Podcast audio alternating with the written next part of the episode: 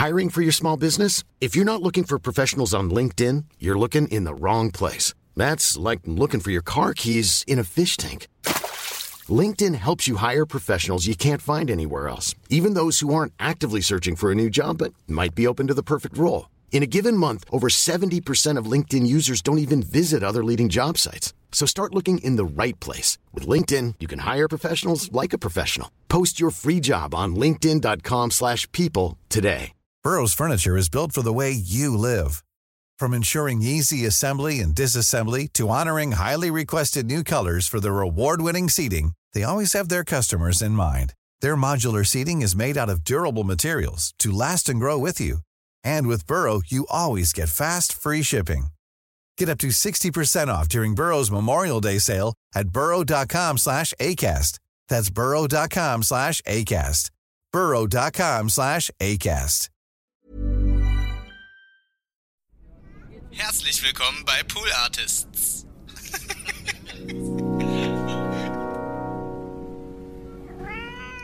wie ich immer gesagt habe, Stand-up oder Kabarett, also damals hat man es ja noch Kabarett oder Kleinkunst genannt.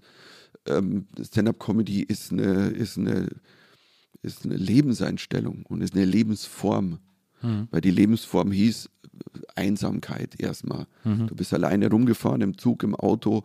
Du hast zwar immer viele Leute getroffen, aber eigentlich haben dich dann am Abend zehn Leute zugelabert, weißt du, so oh ja. der hiesige Kulturverein, jeder wollte dir erzählen, wie, und dann wurdest du auch oft auch so vor, vor du warst so der Show-Off, weißt du, so, wir gehen alle nachher mit dem Künstler, ja, ja. gehen wir noch essen so im Hirschwirt und, und dann können alle dem Künstler noch, es gab wirklich Veranstalter, die haben das durchgesagt. Das gab es wirklich. Und dann sind halt dann saßen da halt 20 Menschen und dann warst du quasi, und das, ich bin ganz ehrlich, das habe ich, da kam ich mir einfach schlecht vor. Eins, zwei, eins, zwei, drei, vier. Die, die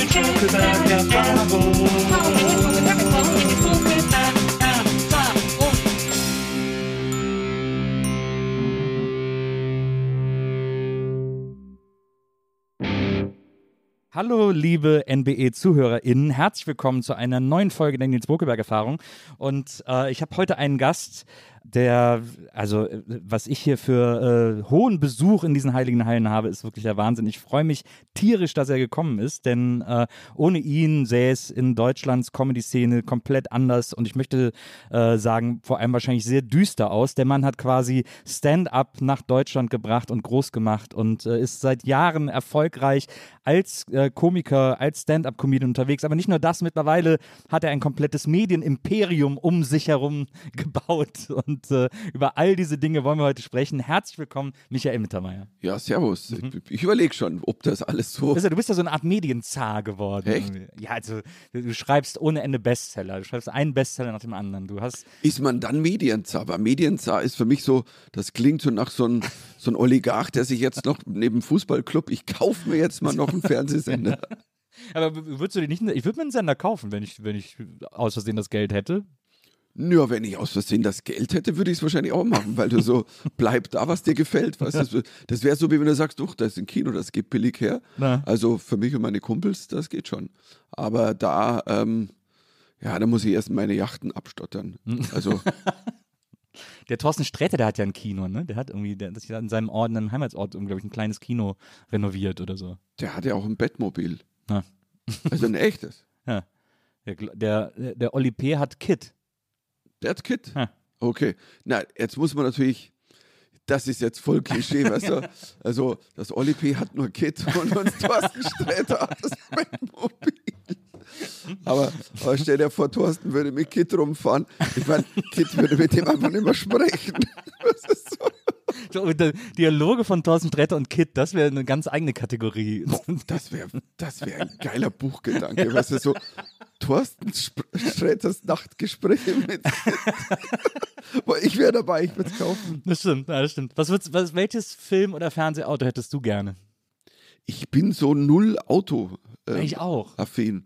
Also ich habe so ein ich habe ein Auto, mit dem ich alles mache. Das ist auch mein Tourauto. Mittlerweile, ja. ich habe dann irgendwann gesagt, ich will, dass meine Tour in ein Auto geht. Ja. Also inklusive Backdrop. Wir sind nur noch zu zweit unterwegs. ich habe irgendwann gesagt, ich habe keinen Bock mehr auf diesen ganzen, also keine Ahnung, Trucks und Scheiß und Blie. Ja. Und jetzt habe ich halt ein großes Auto, das böse S-Wort, weißt du? Mhm. Der, der SUV, der aber dann halt alles macht. Also mit dem fahre ich halt dann auf Tour, zu zweit oder zu dritt, je nachdem, wo wir dann noch einen dabei haben, der die Produktion betreut. Gut, im Moment nicht, weil im Moment ist ja, wenn du zweimal rangierst beim Einpacken, ist ein Fünfer weg und das, das überlegst du dir natürlich. Also, aber sonst, ich habe überhaupt keinen, weiß nicht, also ich war nie in Autos. Ich verstehe es. Ja. Also wenn dann so ein Auto, also ähm, ein Kumpel von mir, der, der, der hat, der hat einen alten, alten Porsche und es steht auf Porsche und wenn du dann, wenn der mit diesem alten Porsche kommt, das ist schon ein geiles Auto. Hm. Naja, das stimmt. Ich finde es geil, aber mein zweiter Gedanke ist nicht, müsste ich auch haben. Weißt du, das ist so, da wäre mir das Kino dann lieber. Ich habe ich hab ja nicht meinen Führerschein, aber ich habe auch nie so ein richtig so ein Auto. Aber es gibt so ein paar Autos, die ich gut finde. Also so, ich finde auch eine Ente zum Beispiel total super. Ich, ich brauche nicht so, ich brauche eher so Charakter in einem Auto statt PS. Ja, das, hast- das hast du bei der Ente. Na, Also da hast du schon Charakter. Nein, sehr gut, äh, gute, das waren so die WG-Kollegen meiner Frau vor, als ich sie kennengelernt habe, vor über 30 Jahren. Und, und, und der Tommy, der hat immer, der hat alte Enten zusammengebastelt Ja. und renoviert. Und die sind dann auch mit, mit der Ente sind die, aber nach Südfrankreich gefahren. So, weil so ein damals, weißt du, vor 30 Jahren, das also Südfrankreich, das ist ja, pass mal auf, da fliegt ja noch nicht mal die USS Enterprise hin, weißt du, und, und aber die, die haben das immer irgendwie gut geschafft und, ähm, und das war immer schön, da kam immer wieder mit irgendeiner Oldtimer-Ente an und die sehen auch, ich mag die gerne, die, die sehen schön aus. Ja.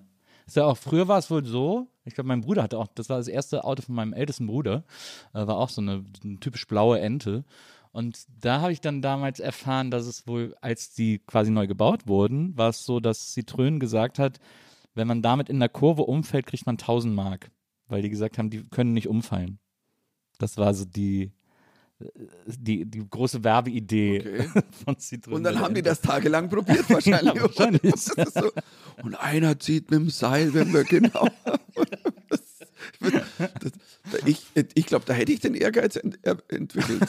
Also so, Ja, aber andererseits ist die Ente wirklich nicht das Auto, in dem du sitzen willst, wenn es umfällt. ja, das ist wohl wahr. Ich denke mal, sind immer bei diesen, wie heißen sie kleinen, diese Würfel, wenn die zwar auch in so einer Parklücke stehen und Ja. ich mir denke so, Freunde, wenn jetzt aber so ein SUV keine Rückkamera hat und keinen Beeper, der merkt das ja gar nicht. Naja, das ist Das so Monster Truck mäßig. Ne, das wäre so, wenn man sagt, oh, ich glaube, ich habe einen, einen Zeitungsständer umgefahren. Was ist so? Und, was, und insofern, ja, wie gesagt, das ist, ich weiß, mir sind Autos so egal, aber ich brauche es halt von A nach B. Und äh, Gott sei Dank, sonst, also ich fahre viel Zug oder daheim in München, ich liebe es, U-Bahn zu fahren. Na, Also, das heißt, ich liebe es. Also im Moment ist immer so, wenn, wenn sie voll ist, denkt man sich, ja, also zehn, zehn von euch sollten jetzt nicht husten.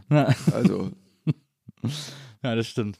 München bin ich auch. Ich habe ja auch eine Zeit lang in München gewohnt und äh, das, äh, diese, diese blauen, diese sehr ikonischen U-Bahnen, die habe ich auch immer noch äh, sehr stark vor Augen. Ich habe dann in der, äh, an der Maximilianstraße eine Zeit lang gewohnt und dann okay. Ist, ein Freund von mir, bin bei einem Freund von mir. Ich habe da nicht. Äh, das hört sich noch verfänglicher an, aber die Maximilianstraße. nicht, Maximilian, nee, da war der Club, wo ich aufgelegt habe, Leopoldstraße, so. so Das, das ähnlich geht schlimm, aber nein, nein, also Leopold geht, weil Maximilianstraße Ja, ja. ist ja, also, that's the, the, walk of, Ja, ja, das stimmt. of Russia. Das stimmt. also nee, da hatte, in der Maximilianstraße hatte sein Vater eine Kanzlei und er hatte einen Club in der Maximilianstraße. Okay. ja, da ist ja nur, also das ist ja, da wurde Bling Bling erfunden, glaube Ja, ich. das stimmt. Ja, das stimmt. Also da siehst du ja auch dann diese Menschen aus, ich sag mal, osteuropäischen Ländern und auch natürlich aus anderen Ländern auch und die gehen halt da an Läden vorbei. Da liegen auch schöne Uhren drin. Das ist halt nur so, du sagst, boah, soll ich mir jetzt ein Bettmobil kaufen oder diese Uhr? Gibt's da, gibt's, gibt's da eigentlich irgendwas, was du an Luxus magst? Oder bist du, ich meine, du bist ein sehr bodenständiger Typ, aber gibt es sowas, wo du sagst, ja gut, das gönne ich mir? Also wenn, wenn wir in Urlaub fahren zum Beispiel, dann schaue ich null auf die Kohle. Ja. Also da, da hauen wir, oder hau ich, ja, hauen wir einfach raus. Ähm, Weil es dann, da will ich nicht sparen, Mhm. sondern ich, Meine Frau checkt das immer super aus, besser wie ich. Und, und ähm, aber ich, ich fange da nicht an zu überlegen, ja, jetzt nehme ich nur das kleinere Zimmer, weil, sondern nee, die Gro das war, das sah geiler aus, komm, lass mal. Ja. Also da bin ich so, ansonsten, das Überlegen habe ich echt, ich gönne mir, ich gönne mir, also ich kaufe keinen wirklich billigen Whisky mehr. So, Ja. das Leben ist zu kurz für schlechten Whisky. Also ich kaufe mir schon das ein oder andere Mal so eine Flasche, die gut Geld kostet. Und ähm, aber ich bin halt großer Single Malt Liebhaber und das, weißt du, es wäre wie einer sagt, ich kaufe mir ab und an auch eine teure Flasche Wein. Naja. Nur der Whisky hält halt viel länger. Na, das stimmt. Weil du hast halt, du nippst dir an dem dahin, das, keine Ahnung, kann auch Monate sein, dass die da steht. Und bei Wein ist ja, hast du gekauft und wenn du nicht getrunken hast nach zwei Tagen, dann, Also Becher. dann kannst du sagen, wollen wir nicht nur irgendwie so ein, ein, ein, ein Hirschgulasch machen mit Rotwein oder so? Was ist Ist denn, äh, was, was ist denn so der älteste Whisky, den du hast? Ist, äh, das Alter ist bei Whiskys ja immer sehr wichtig. Ich habe einen, der ist von 1939. Wow. Der hat auch irgendwie, glaube ich, der ist, glaube ich, so 48 Jahre oder so. Ich weiß Ja. gar nicht genau, wann er abgefüllt ist. Das ist so, Krass. Ja, der ist krass, weil du denkst so, wow, zu der Zeit. Na, ich habe einige, also die Aber so. schmeck, schmeckt der noch? Oder ich habe ich hab einmal, habe ich mal in der Bar, habe ich gedacht, oh geil, da ist ein Whisky aus meinem Geburtsjahr, äh, den trinke ich jetzt. Das war äh, von 76. Da habe ich gedacht, das ist ja total geil, ein Whisky aus meinem Geburtsjahr. Und dann habe ich den getrunken und dann war das so Beize. Also es war wirklich, als würde ich einfach so puren Alkohol nur trinken. nee, so. pass auf, ich glaube, du hast einen Artback getrunken, kann das sein? Da weiß ich nicht, keine Ahnung. Nee, es, die, die Artback hat, da gibt es immer eine Serie, da gibt es einen 76er und 77er. Ja. Und das ist ja dann die, da ist halt voll Torf und Rauch drin. Ja. Das schmeckt für jemanden, der Whisky nicht kennt, nach Beize. Ja. Ich, wenn das trinke, oh geil, ich lege mich jetzt rein.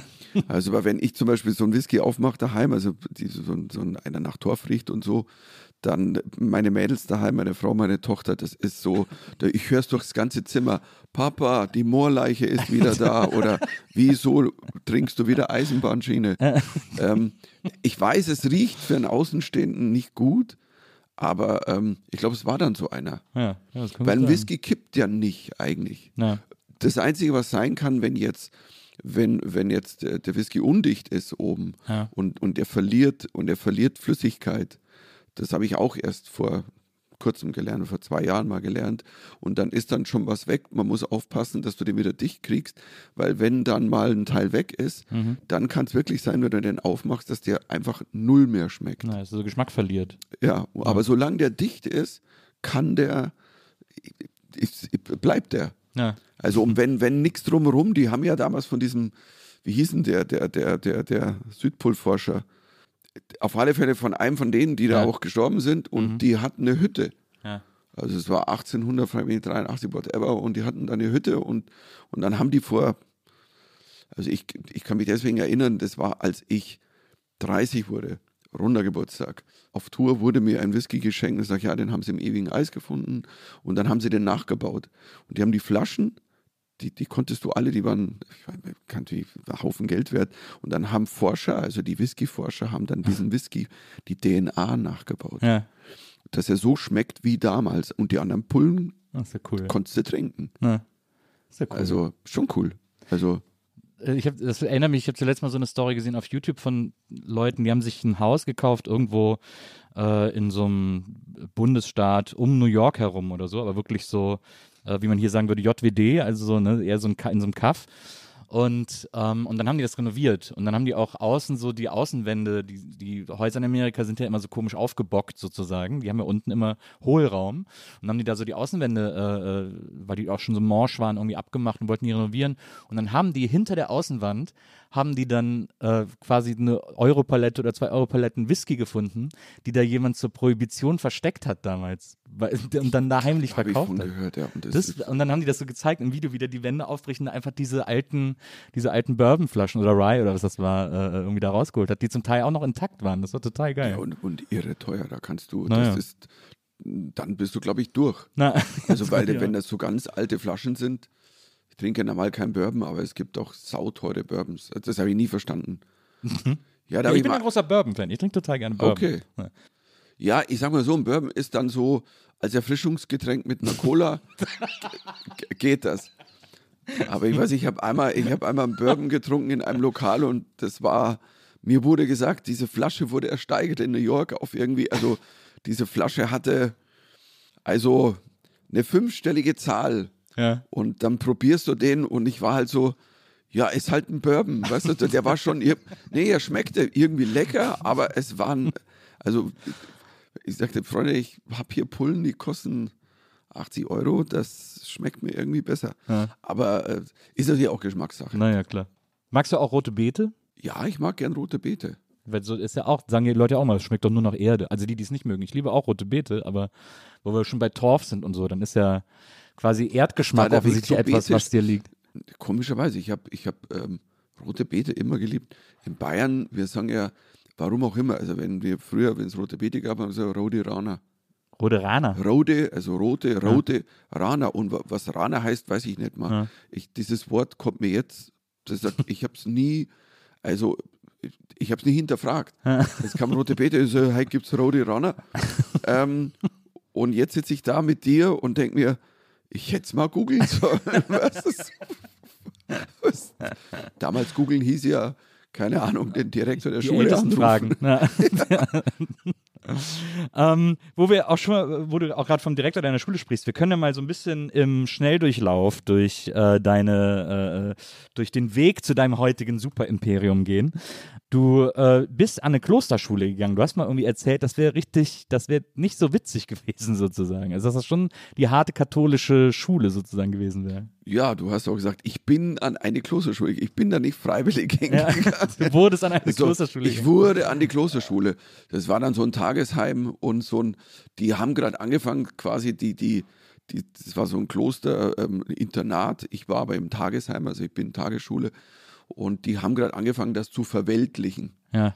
Naja. Und, und ähm, aber man hat's, also ich sag mal so, die Katholiken waren mal im, im Schlagen doch noch ab und an einfach weiter vorne. Also die Wirklich, hast du noch in der Schule mal. ja, also wir, ich glaube, ich bin so die letzte Generation. Danach war das nicht mehr. Ja. Weil, aber tatsächlich in meiner Generation, ich kann mich noch erinnern, als mir ein Religionslehrer, das war noch vor, vor vom Klostergymnasium in die Fresse gegeben hat und ich untröstlich war und zu meinen Eltern bin und halt erwartet habe, mein Vater fährt da hin und legt ihm eine auf Ja. oder was immer, er Na ja. schimpft ihn. Und das war halt dann so, ja, nee, und ist ja der Religionslehrer und naja, wahrscheinlich warst du unruhig. Bei mir stand eh immer, ich bin hibbelig und sage, Entschuldigung, aber der hat mich geschlagen. Ja. Ja, aber, weißt du, da Oh hat keiner was gemacht. Und, aber das war die letzte Generation. Und ähm, also ich, ich, ich habe im, im, im Gymnasium, habe ich es Gott sei Dank nicht mehr so abgekriegt, aber ich kenne so ein, zwei, so ein Kumpel von mir, neben dem ich oft gesessen bin, der hat der hat, bei der heute würde ich sagen, völlig ADHS, der ist, Ja. also es war so einer lieber Kerl, aber die Lehrer konnten mit dem nicht umgehen und da war halt dann Hat sich mal eine also gefangen. lieber zuhauen, bevor wir mal das Ganze ausdiskutieren. das hat schon gegeben. Weird auf eine Art und Weise. Und ähm, aber auch, es prägt dich halt dahingehend, dass du, ich habe so ein, ich habe so ein, äh, ja, so ein Gerechtigkeits, Mhm. also Manie fast schon. Mhm. Wenn Ungerechtigkeit passiert, ist für mich, boah, drehe ich, dreh ich total durch. Mhm. Klar, immer aus meiner Sicht. Andere sagen, nein, es war super gerecht, aber, aber ich, ich kann damit nicht umgehen. Und das fand ich wahnsinnig ungerecht, wenn du Macht, die du hast, missbrauchst. Das ist für mich Machtmissbrauch, ist für Klar. mich so ganz was, das, damit konnte ich nie umgehen. Und in welcher Form auch immer. Eltern, die es mitbrauchen, Lehrer, whatever, auch natürlich andere Leute. Bin, ich bin ja äh, quasi noch aus der Generation bei uns, haben dann, durfte man, war das, also konnte man, konnten Lehrer an der Schule eigentlich nicht mehr schlagen, aber die Ersatzhandlung war dann mit dem Schlüsselbund werfen. Ich hab, also ich habe auch schon ein paar Mal Lehrerschlüsselbunde abbekommen und Okay. äh, viele andere bei uns in der Klasse auch. Da weiß ja nicht mal, was besser ist. Ja, Was das so? muss man wirklich sagen. ähm, okay. Das macht sie, glaube ich, heutzutage auch nicht mehr. Ich finde es sowieso, ich habe ja, meine Tochter ist jetzt 20, also ich habe jetzt so die letzten, äh, weiß nicht, 18 Jahre oder sie 2000er viel als Elternteil mit Schule verbracht und so. Das ist dann, da ist man nochmal ganz anders drauf, finde ich. Also ich, ich finde das zum Beispiel wahnsinnig, wenn ich mich jetzt an die Zeit erinnere, die sie an die Schule gegangen ist, für mich war das anstrengendste als Elternteil andere Eltern. Dieses, mein Kind soll hier alles lernen und da sind alle anderen Kinder erstmal egal. Das habe ich, also, dass es so ganz viele Eltern gibt, die gar nicht mehr so einen Gemeinschaftssinn überhaupt wollen, das habe ich, das hab ich nie kapiert.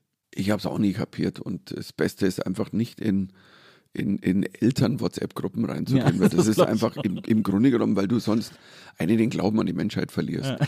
Und, und ähm, nee, da habe ich auch viele Geschichten, also selbst miterlebt oder dann auch gehört, wo du sagst wirklich, wie unsolidarisch Eltern sein können. Ja, weißt du? das ist krass. Und dann gleich den Vorteil und ähm, dass er sagt, ja, hm, und, und euer Kind ist dann doch schlecht in der Schule, es möge doch vielleicht wählt halt dann eine andere Klasse und dann sagst du, äh, äh, Moment mal.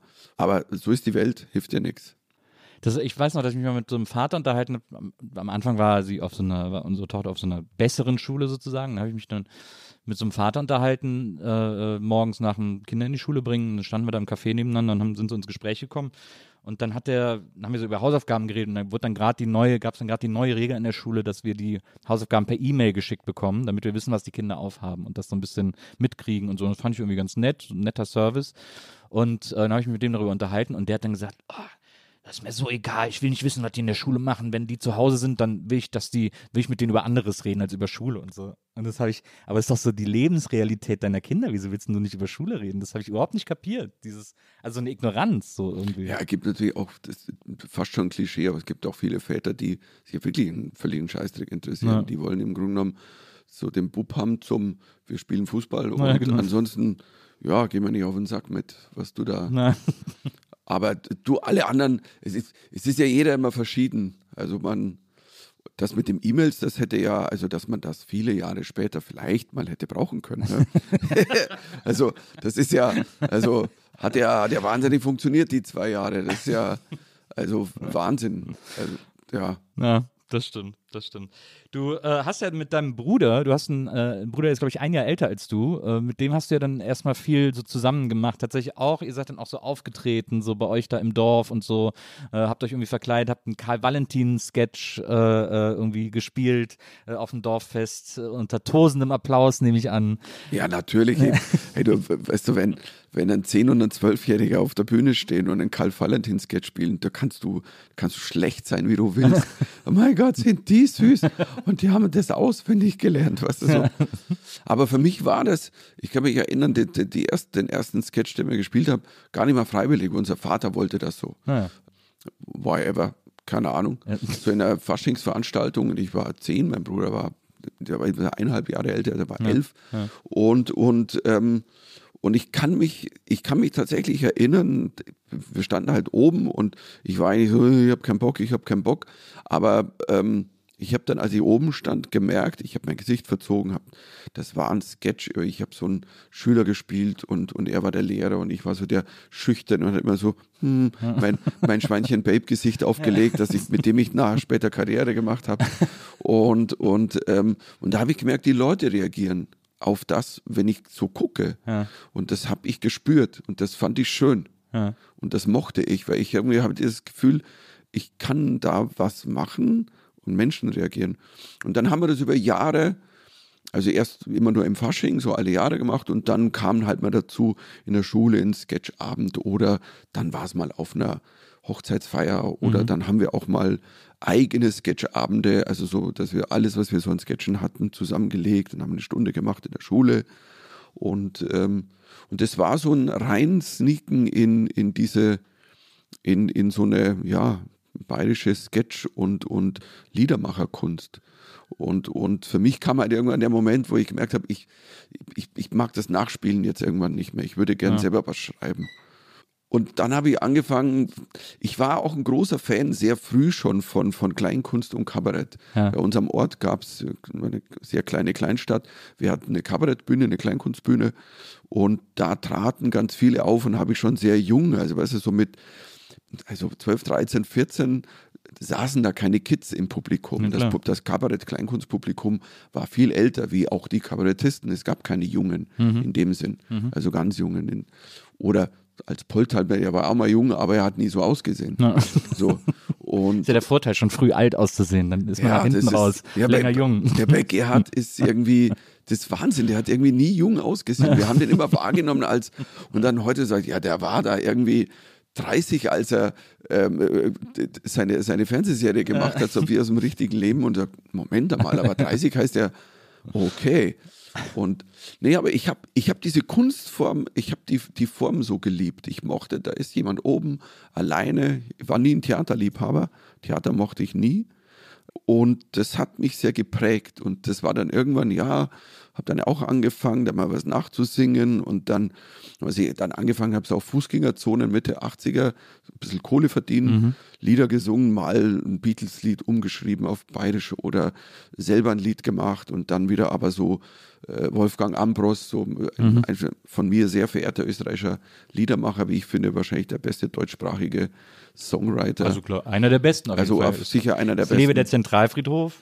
So ja, das ist also für mich, das sind Hymnen. Ja. Und klar, alle kennen Skifahren, aber der hatte so viel mehr zu bieten. Naja, absolut. Und, und, und das war so meine Welt. Und in der Welt war irgendwie bei mir irgendwann klar, ich möchte das auch. Ich würde gerne auf so eine Kleinkunstbühne gehen und alleine von mir aus was machen, ja. ohne dass jemand einfach ich alleine. Und, und das war dann irgendwann mein Ziel. Das war, kam so, ja, so Mitte der 80er war das so mein Ding dann. Und da habe ich halt angefangen, auch mal so einen Soloabend zu machen. Und aber es war alles noch sehr rudimentär und hast halt auch Nummern nachgespielt. Und dann war mein Ziel, ich setze mir einen Punkt ab da spiele ich nur noch selbstgemachte Sachen. Und das ja. war 87 war das dann.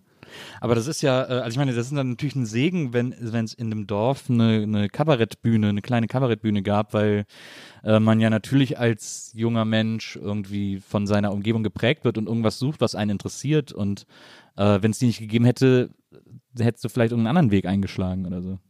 Weißt du nicht? Nee, glaube ich nicht. Ich, es wäre nur wahnsinnig, es wäre viel schwieriger geworden, halt was zu sehen, weil mhm. ich hätte immer jemand gebraucht, der mich wohin fährt. Man muss eins dazu sagen, dass in, in Bayern in den 80ern gab es, ich sag mal ganz blöd, in jedem Kuhdorf irgendeine Art Kleinkunstbühne. Mhm. Und ich, moch, ich mochte und mag heute noch das Wort Kleinkunst. Das war ja dann irgendwann, wird so, die Comedians, äh, Kleinkunst ist scheiße ja. und umgekehrt.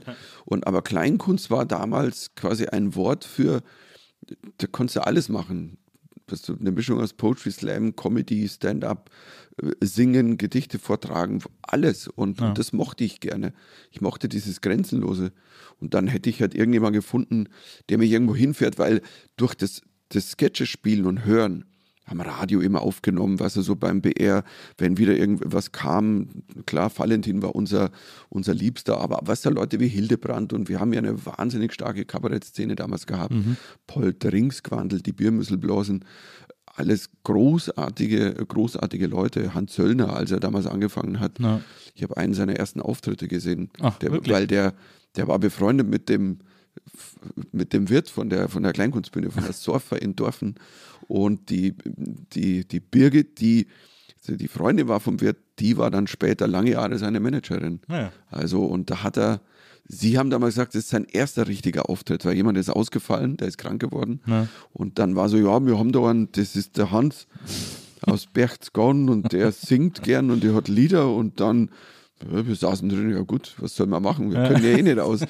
Und dann ging der hoch und fing halt dann an und dann kam halt tatsächlich schon die Lieder. Also mein Papa hat einen Marianerbaum und der völlig weggeblasen hat uns, weil es war eine völlig andere Form von Liedermacher. Das war ja also äh, revolutionär anarchisch, also tatsächlich. Und ja, das hat einem schon alles geprägt und ähm, aber ich wäre trotzdem, also ich glaube, man hätte es nicht aufhalten können. Ja. Also wäre nicht so, dass jetzt, wenn bei uns jetzt am Ort ein, ein Rechenzentrum gewesen wäre, dass ich jetzt ein Computerspezialist geworden wäre. Ich glaube es nicht.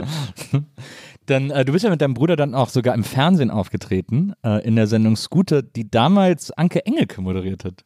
Nee, Anke nicht. Wirklich? Aber sie hat die auf jeden Fall eine Zeit lang moderiert. Äh, nee, anmoderiert hat uns Eckehard Bauer, hieß der. Das ja. war so ein bayerischer weiß man gar nicht, er hat Sport manchmal moderiert, dann hat er selber auch so äh, Kabarett und Kleinkunst gemacht. Ja. Aber sie, sie hat das auf jeden Fall mal eine Zeit später lang moderiert. Dann moderiert. Okay. 81. Ne? Sie war ja eh in den 80ern im Kinderferienprogramm und Scooter war ja, der Untertitel war Kinder zeigen, was sie können. Ja, genau. Äh, und das hat sie auch eine Zeit lang moderiert. Deswegen habe ich gedacht, dass ihr da vielleicht mal aufeinander getroffen Boah, das wäre das wär ja geil. ja. Oder ich schau mir, nee, das war, ich bin mir ziemlich sicher, dass, nee, das, also das wäre mir, mittlerweile, glaube ich, mal aufgefallen, dass das Anke gewesen wäre. ähm, aber Du, es war ja auch nur so ein One-Off. Am Ende des Tages hat man das gemacht, klar. Also ich glaube, die Eltern waren stolzer wie einem selber, weil es hat mir jetzt nichts. Aber es, Also- war doch, aber es war doch schon cool, ins Fernsehen zu gehen. Also das mal so zu sehen, irgendwie, das. Ich weiß nicht, cool, glaube ich, ist das falsche Wort. Das, ja, äh, auf eine Art und Weise, aber es hat mich nicht, es hat mich tatsächlich nicht so geprägt, dass ich sage, boah, das muss ich jetzt gleich wieder machen. Also es war, also an das würde ich mich erinnern, wenn ich diesen, weil ich hatte diesen, jetzt muss ich ins Fernsehen unbedingt kommen, das war auch nicht, ähm, das war gar nicht in meinem Kopf, als ich angefangen habe, dann tatsächlich also Programme zu machen, Ja. sondern das Ziel war, 90 Minuten zu überleben in der Kleinkunstbühne XY. Ja. Ähm, weil das war ja, das war das, was gefragt war. Du konntest nur auf Tour gehen, wenn du ein 90-Minuten-Programm hattest. Dann konntest du spielen. Ja. Das, also, das war der Deal. Und deswegen hast du ja damals, was heute niemand mehr machen würde, ein 90-Minuten-Programm geschrieben und bist dann auf Tour gegangen. Heute, weißt du so, dass wenn du heute einen Open Micer in Berlin sagst, das sagt wie 90 Minuten. Dann, ich, aber du hast vorher ausprobiert. Nee. Ja, aber du kannst ja nicht auf die Bühne und gehen und 90 Minuten spielen. Ja, es war halt gefordert. Was hätte ich tun sollen? Ja, ja. Sonst hätte sie mich nicht gelassen.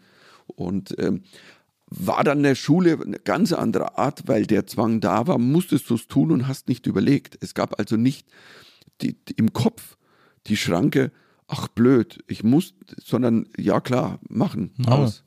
Ist halt die Form. Das ist die Form, das ja, war die ja. Form. Und schräg, also wenn ich heute, ich, und aber du, es, ich, ich, ich habe das von Anfang an geliebt. Ich bin, also mein erster sogenannter, wie ich in der Tour-Auftritt, 2. Oktober 87, ab da war ich halt, es war klar, das ist, das ist mein Ding. Du hast, ja, du hast ja auch mal im Interview gesagt, ab zwei Leute trete ich auf. Ja, habe Also ich auch ab zwei gemacht. Zuschauern trete ich auf, sozusagen. Zwei war auch das geringste, was ich ever gespielt habe. Das war ein sicher sehr intimer Abend. Ja, es war ein intimer Abend. Nein, aber meine Aussage war immer, es muss einer mehr im Publikum sein, wie auf, der, Bühne, steht. Ja. Und, und deswegen war zwei und ich habe gesagt, zwei geht, zwei ist ein Auftritt, einer ist eine Unterhaltung. Und, und deswegen habe ich, habe ich also ab zwei gespielt. Also Gott.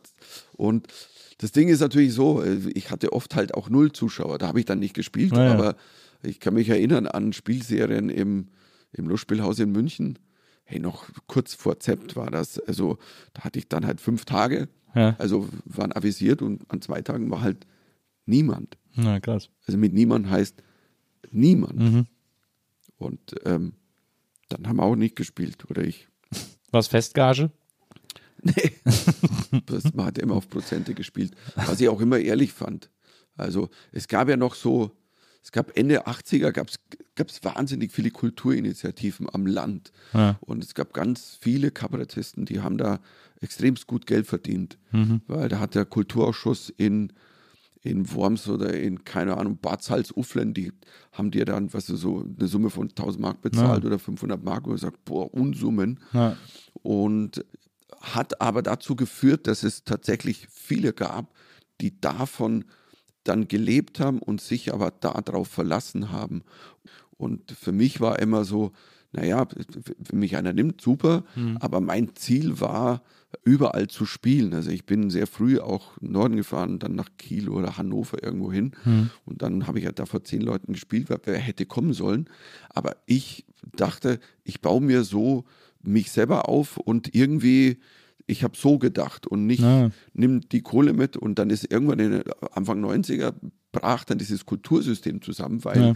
weil die, die ganzen Kommunen hatten kein Geld mehr und da gab es das große äh, Kabarettisten jammern und jammern und, und ich war immer so, ja, also ich, ich habe immer gesagt, also ihr müsst euch die Dinge erspielen, äh, dir wird nichts.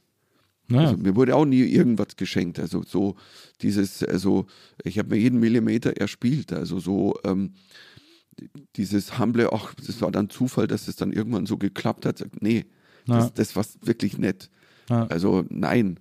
Ähm, aber ich habe es ich hab's geliebt. Das war eine Zeit, die ich sehr geliebt habe, wo ich einfach auch grenzenlos für mich ausprobieren konnte, wer bin ich, was bin ich und, und, und viele wussten gar nicht, was ich mache. Also ich habe es auch nicht jedem erzählt.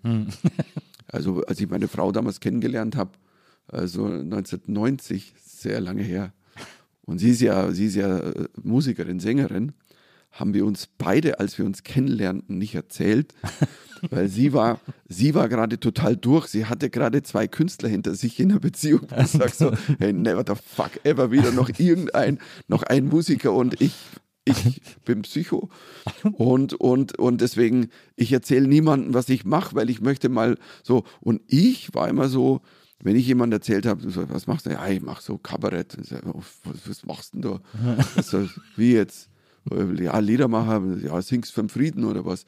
Und dann hatte ich keinen Bock, das zu erzählen. Wenn mich einer gefragt hat, was machst du beruflich, habe ich gesagt, ich studiere. Ja. Hast du ja auch an der, an der LU. Habe ich auch zeitgleich. Ja. ja, sogar fertig studiert. Also Studium war ja mein sozialer Ausgleich zum Touren.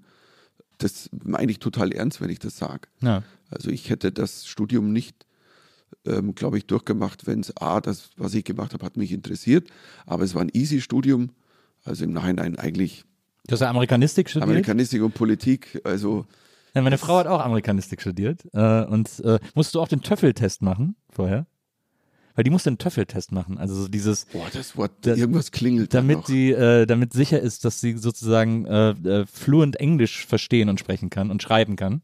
Wir mussten, ja, wir mussten so einen Test machen. Und da musste sie, da musste sie so in so, ein, in so eine Sprachschule, konnte auch nur an einem Tag, weil der quasi live in New York abgenommen wurde, der Test. Und dann musste sie so morgens um elf irgendwo in Berlin in eine Sprachschule und den da so absolvieren. Ich glaube mal so, dass sie bei uns, glaube ich, das sehr gestretched haben mit den Ergebnissen. weil sonst wäre, glaube ich, der, der Jahrgang wäre relativ leer gewesen. Also, aber, es ist, aber es ist ein geiles Studium, weil das so viel berührt sozusagen. Es ist eigentlich ein geiles Studium, aber erschreckend, du konntest mit erschreckend wenig Aufwand deine Scheine produzieren. Das ist, war, war, was ich aber wollte, weil ich habe ja, ich habe 87 quasi im Oktober angefangen zu touren, also ja. richtig zu touren und habe da angefangen zu studieren und gefordert für mich war beim Studium so wenig Aufwand wie, wie möglich. Und, und, und trotzdem wollte ich was machen. Ich wollte meine Zeit nicht sinnlos verbringen. Ich ja. habe auch nur studiert. Tatsächlich, Hauptding war, weil meine Eltern Wollte wollten nicht, dass ich nur Künstler. Mhm. Und ich hätte wohl nicht mehr zu Hause wohnen dürfen, wenn ich gesagt hätte, ich fahre jetzt nur mit der Gitarre rum. Mhm. Und dann dachte ich mir, es ist völlig kontraproduktiv, wenn ich jetzt sage, okay, dann ziehe ich aus da muss ich aber wo arbeiten gehen, um Geld zu verdienen. Ja. Aber ich will ja nicht, nicht ich will ja nicht arbeiten, weil für mich war die Entscheidung tatsächlich, es gibt keinen Job nebenbei, den gibt es nicht. Ja. Du bist Künstler oder nicht. Es gibt das nicht von, ich bin jetzt halbtags in der Bank und am Abend gehe ich als Kleinkünstler auf die Bühne. Das ist, war für mich klar. Das ist ein Satz, den meiner Tochter natürlich nie sagen werde. ähm, aber ähm, wenn man ehrlich ist, gibt es diese Entscheidung nicht. Ja. Also, und, und so habe ich studiert, habe da auch ähm, sehr gute Freunde gehabt, die ich immer noch habe tatsächlich. Ja. Also zwei, ähm, also einer wohnt in Berlin, Ibi, der, der ähm, bin auch äh, Patenonkel, bin nicht der beste Patenonkel, glaube ich, der Welt, aber Patenonkel seiner Tochter, eher Patenonkel meiner Tochter. Und ähm, uns ist immer noch eine sehr enge Bindung, auch wenn wir uns nicht leider nicht oft sehen. Ja. Und das, glaube ich, hat mich auch am Studium dann auch lange festgehalten, weil das war so eine Realität für mich. Mhm. Das war, und das waren wirklich Freunde, Freunde und Freunde fürs Leben, mhm. weil wir immer noch. Mhm. Und ähm, Touren war ja damals, wie ich immer gesagt habe, Stand-up oder Kabarett. Also damals hat man es ja noch Kabarett oder Kleinkunst genannt. Ähm, Stand-up-Comedy ist eine, ist, eine, ist eine Lebenseinstellung und ist eine Lebensform. Mhm. Weil die Lebensform hieß Einsamkeit erstmal. Mhm. Du bist alleine rumgefahren im Zug, im Auto. Du hast zwar immer viele Leute getroffen, aber eigentlich haben dich dann am Abend zehn Leute zugelabert, weißt du, so ah, ja. der hiesige Kulturverein, jeder wollte dir erzählen, wie, und dann wurdest du auch oft auch so vor, vor du warst so der Show-Off, weißt du, so, wir gehen alle nachher mit dem Künstler, ja, ja. gehen wir noch essen so im Hirschwirt und, und dann können alle dem Künstler noch, es gab wirklich Veranstalter, die haben das durchgesagt. Das gab es wirklich. Und dann sind halt dann saßen da halt 20 Menschen und dann warst du quasi, und das, ich bin ganz ehrlich, das habe ich, da kam ich mir einfach schlecht vor. Ja. Das mochte ich nicht. Ja. Weil wenn es sich ja gab und dann ging jemand hin, dann ist das okay. Aber so ein Zwang, jetzt müssen wir alle, weil da, da ist ja ein Künstler da und jetzt müssen wir uns austauschen. Dann wird dir quasi noch so beim Essen zugeguckt, wie in diesem Loriot-Sketch, wo der dann so das Ja, Hawaii und, ist. oh, und ein Ohr abgekaut. Lassen Sie doch mal das Kind nach vorne. Tipps gegeben, wie man das denn macht und und und, und ich, ich nein, irgendwie. Aber ich sag mal so, ich habe schon den Hang zum zum zum Loner. Also mag man nicht glauben. Also es ist auch, wenn wenn ich das gefragt werde oder viele glauben das nicht. Ich bin eigentlich, ich kann das. Also sehr sehr alleine zu sein und weil ich das über lange Strecken musste. Und selbst als ich ja auch mit meiner Frau, wie gesagt, jetzt sind wir seit fast 32 Jahren zusammen, was auch toll ist und immer noch toll ist. Und äh, immer noch mit großer Liebe. Und, und ähm, trotzdem bin ich ja auch über viele Zeiten, wie meine Frau immer gesagt hat, du, wenn man unsere Nettozeit rechnet, sind wir wahrscheinlich nur 20 Jahre höchstens zusammen, weil ich meine, ich es gab Jahre, da war ich auf Tour, da habe ich halt, frag mich nicht, zwischen 200 und 220, 50 Gigs gemacht. Ah. Und da kannst du dir ausrechnen, was da übrig blieb an. Ja. Und ähm, Würdest du das immer noch machen, so viel zu touren? also so viele Auftritte würde ich nicht mehr spielen, aber ähm, ich, ich, so wie ich jetzt tue, ist es ja auch eher wieder, also ich, mein, mein Hang geht ja eher wieder, also vielleicht auch, also ich mische es ja sehr extremst durch.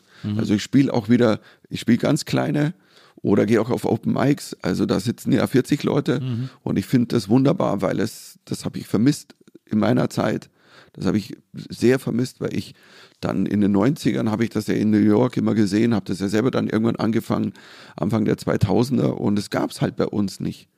Und das habe ich wirklich vermisst. Das hat mir, also, ähm, ich sag, fuck, weil ich musste für jeden Tryout, weißt du, so nach Zept, wo es hieß, ja, puh, die Latte hängt hoch, jetzt musst du das gleiche Erfolgsprogramm nochmal hinstellen. Es gab keine Open Mics, wo du mal undercover konntest, so, ja. sondern da musstest du eine Tryout-Tour ausmachen. Das ist auch wieder so deutsch, weißt du, so. Ja. Es ist auch cool, natürlich, aber die Tryout-Tour kommt ja eigentlich, nachdem du auf Open Mics rum bist. Wo du einfach mal sagst, ich habe einen Gedankenfurz, ich habe eine Idee, was ist so oder wie im Moment, was, was passiert gerade, wo, puh, wir haben Krieg, Ukraine, Russland, das, wir haben noch Pandemie, Ausläufer. Ähm, ich gehe jetzt mal hoch irgendwo und, und check das aus. Und, und das ging halt nicht. Und, und, ähm, und und ich, ich liebe das, wenn ich es durchmische, weil ich habe mittlerweile den Aufwand, den ich habe, rumzufahren. Ich habe zwei Backdrops. Ja. Ein Backdrop geht in Bühnen von 50 Zuschauern bis 200 Zuschauer und wir haben einen zweiten Backdrop und mit dem haben wir halt auch Open Airs gespielt mit 3000 Leuten. Ja. Und den hatte ich auch schon hängen, also in der Barclaycard Arena in Hamburg, weil wir wurden umgezogen von einer anderen Bühne. Und er sagt, ja, aber ähm, ich habe nichts anderes, ich habe nur das. Ja, das kriegen wir schon hin. Und dann hing da mein Backdrop. Wir haben eine Sporttasche, die geht in ein Auto hin, wie gesagt. Und dann Lars, mein äh, geliebter Lichtler und äh, Bühnendesigner, der diese ganzen Dinge auch immer die designt und macht, der hat das hingehängt und hat mit Licht gezaubert und es sah scheißen fett aus. Ja.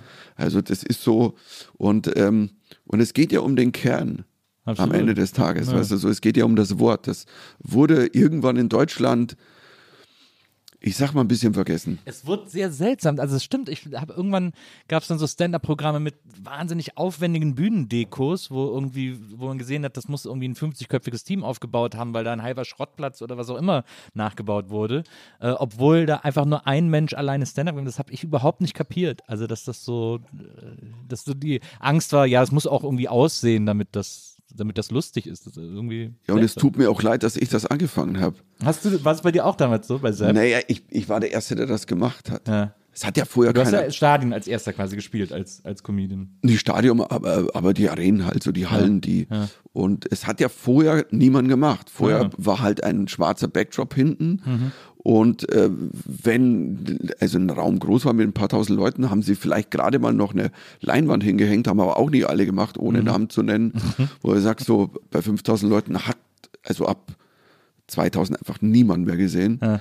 Und, und für mich war damals klar, Zept war ja auch anders, war progressiv, war neu und Ja. Ding. Und ich habe gesagt, hey, das muss auch. Und es gab eine Version, weil Zept hat nicht in der Halle angefangen, sondern auch in den kleinen Bühnen. Ja. Und, ähm, und ich hatte ein Lichtkonzept und Bühnenkonzept, das konnte ich halt in so einer Kleinkunstbühne spielen. Also im ersten Jahr oder 97 bis 98 hatte ich da auch noch kleine Bühnen, ja. weil die waren ja alle ausgemacht schon. Na klar. Zwei Jahre davor. Ja. So, jetzt, jetzt bin ich hochgeschossen, hätte jeden 5000er füllen können, hatte aber so ein, eine eineinhalbjährige Tour durch die Kleinkunstbühne Mittendorf und bei Blabla so. Und ähm, damals mein damaliger Manager und ich, Sol, und wir waren der Meinung, ja, also wir geben den Leuten die Chance, also ihr könnt auch umziehen, wenn ihr wollt. Also mhm. zieht es gerne um in eure große Halle, aber wenn nicht, dann spiele ich da, weil das ist okay. Dann, ja. wir wollen euch nicht stressen. Weil viele waren völlig Kleinkunstveranstalter, wie eine Halle. Ja. Boah. Und, und, und somit gab es dann da schon Lichtkonzept und als das dann in die Großen ging, war mir klar, ich möchte da was hinstellen, was auch optisch irgendwie ja. Rock'n'Roll ist. Und ähm, und, und das habe ich halt irgendwie dann da und bei Back to Life und, und, und äh, bei Paranoid wurde es ja dann ganz crazy mit diesem weißen, also wo all diese weißen Gasen und Bahnen und dann dieser blutbeschriebene Drachen drauf. Das aber war was, ja. Das waren noch Produktionen mit, was war das für eine Crew? 50 Leute, oder? Nee, so viele nicht. Also wir hatten, ich glaube selber, ich glaube das höchste war irgendwie so, dass wir so unsere eigenen Leute wahrscheinlich bis zu 15 ah. und halt, äh, da bist halt mit dem Truck rumgefahren und dann vor Ort gab es dann noch die, die ganzen Hands. Aber ähm, immer, es war auch geil, das war Rock'n'Roll. Ich meine, wir haben, also ich glaube, den Rock'n'Roll ähm, war das Stand-up also quasi eingeführt. Ja. Und das war auch gut so. Aber es war irgendwann, keine Ahnung, weißt du, so Irgendwann ist halt auch auserzählt. Ja. Also und, ähm, und ich kann mich erinnern, ich bin meine, das war mein aufwendigstes Bühnenbild, was ich hatte, das war, das war Blackout, das war mit den ganzen Fernsehern, die wir da vergittert stehen hatten, einfach so und Wahnsinnsbühnenbild, war auch eins der geilsten ever, aber das war auch so, ich für mich gespürt, da geht nichts mehr. Ja. Das ist, das ist jetzt das Ende der Fahnenstange. Alles andere wird, und das hat noch Sinn gemacht. Das war kein sinnloses, was steht denn jetzt da, äh, sondern es hat voll ah. gepasst zu dem Thema Blackout, diese, diese, diese Gotham City Großstadt, so mhm. Batman eher wie der Batman jetzt gerade ist. Und, und das war, ähm, hat zum Thema Blackout gepasst. Und dann weiß ich noch am Schluss der Tour, die Tour hörte auf und ähm, ich bin bin ja in, London, in England oder in Schottland, anderen Ländern rumgetourt, auch da immer kleiner natürlich. Ich wollte gerade sagen, hast du das dann alles mit drin genommen? Nee. Da hatte ich halt angefangen, so einen kleinen Backdrop zu machen. Ja der genauso aussah wie das große Bühnenbild, aber in klein. Ja. Also, dass ich halt dann in London in so vierter 150 Plätze habe ich da reingekriegt. Und den hatten wir. Und habe ich irgendwann gesagt, Lars, hey, wäre es nicht geil, ich hätte so Bock, ich habe noch zwei Monate frei. Also lass uns mal in Deutschland jetzt mal so eine kurzfristige Tour machen. Wir, wir legen ein paar Termine auf, kleine, nächstes Monat einfach mal so ein Spiel mit dem Backdrop. Ich möchte mal wissen, wie sich das hier wieder anfühlt. Also so, weil mir, ich wusste nicht, so wo geht's hin, wo will ich hin mit mhm. meiner Reise? Mhm. Und, und äh, weil ich so überlegt habe, ja, echt, was lege ich da drauf? Und dann haben wir das gemacht, sind da irgendwie, weiß ich, drei Wochen rumgetourt, von 200 bis 500 irgend so. Und es war so geil. Und wir saßen eben in einem Auto. Und nach dem ersten Auftritt saßen wir nachher beim Whisky und habe gesagt, ich glaube, that's it, oder? Und Lars war so, ja, that's it. Ich glaube, das ist meine nächste Tour. Ja. Und ähm, das ist schön. Und weißt du, und das durchzumischen ist ja eben ein Privileg. Das ist, kann es mal groß machen, kann es klein Klar. machen. Aber ähm, es, ist, es hält den Stand-up-Gedanken frisch. Eine Frage zu deinen äh, Stand-up-Programmen, äh, die ich kurz zwischenschiebe, äh, die mich seit der Vorbereitung äh, quasi nicht mehr hat schlafen lassen. Ähm, du hattest das Programm Lucky Punch und äh, jetzt dann mussten ein paar Auftritte ausfallen wegen Corona und so weiter und so fort. Die werden jetzt nachgeholt. Ähm, das ist, habe ich deiner Homepage entnommen, das Programm 13. Äh, Nummer 13 heißt das einfach. Lucky Punch war dein achtes. Und von Programm 13 heißt es, es sei dein 13. Programm. Wo nee, sind Lucky diese Punch fünf Programme dazwischen? Aber auf deiner Homepage steht sogar, dass Lucky Punch dein achtes Programm wäre. Und Steht das auf meiner die, Homepage? Ich check die Zählung nicht. Das hat mich wahnsinnig gemacht. Weißt du warum? Weil alle zählen ab Zept. Ja. Und ja, oder ab diesem, äh, ab äh, wahnsinnig. Ich glaube, wenn man das dazu zählt, dann kommt man auf 8 bei Lucky Punch. Nee, ich, es, es, äh, Lucky Punch war mein zwölftes. Naja, okay. Und weil ich habe, mein erstes war Warum er grad I, dann kam, dann kam der schon wieder, dann kam, dann kam Wahnsinnig, bitterig feindlich. Es waren quasi, es waren vier äh, vor, vor Zept. Ja, verstehe. Und dann kamen acht Programme Okay, und dann ja, ja. waren es zwölf. Also schön, dass Das ich das nicht schlafen lasse. Ja, weil das, das Lustige ist, ich habe damals, weil ich habe lange nach dem Titel gesucht, war ein neues Programm und so und so.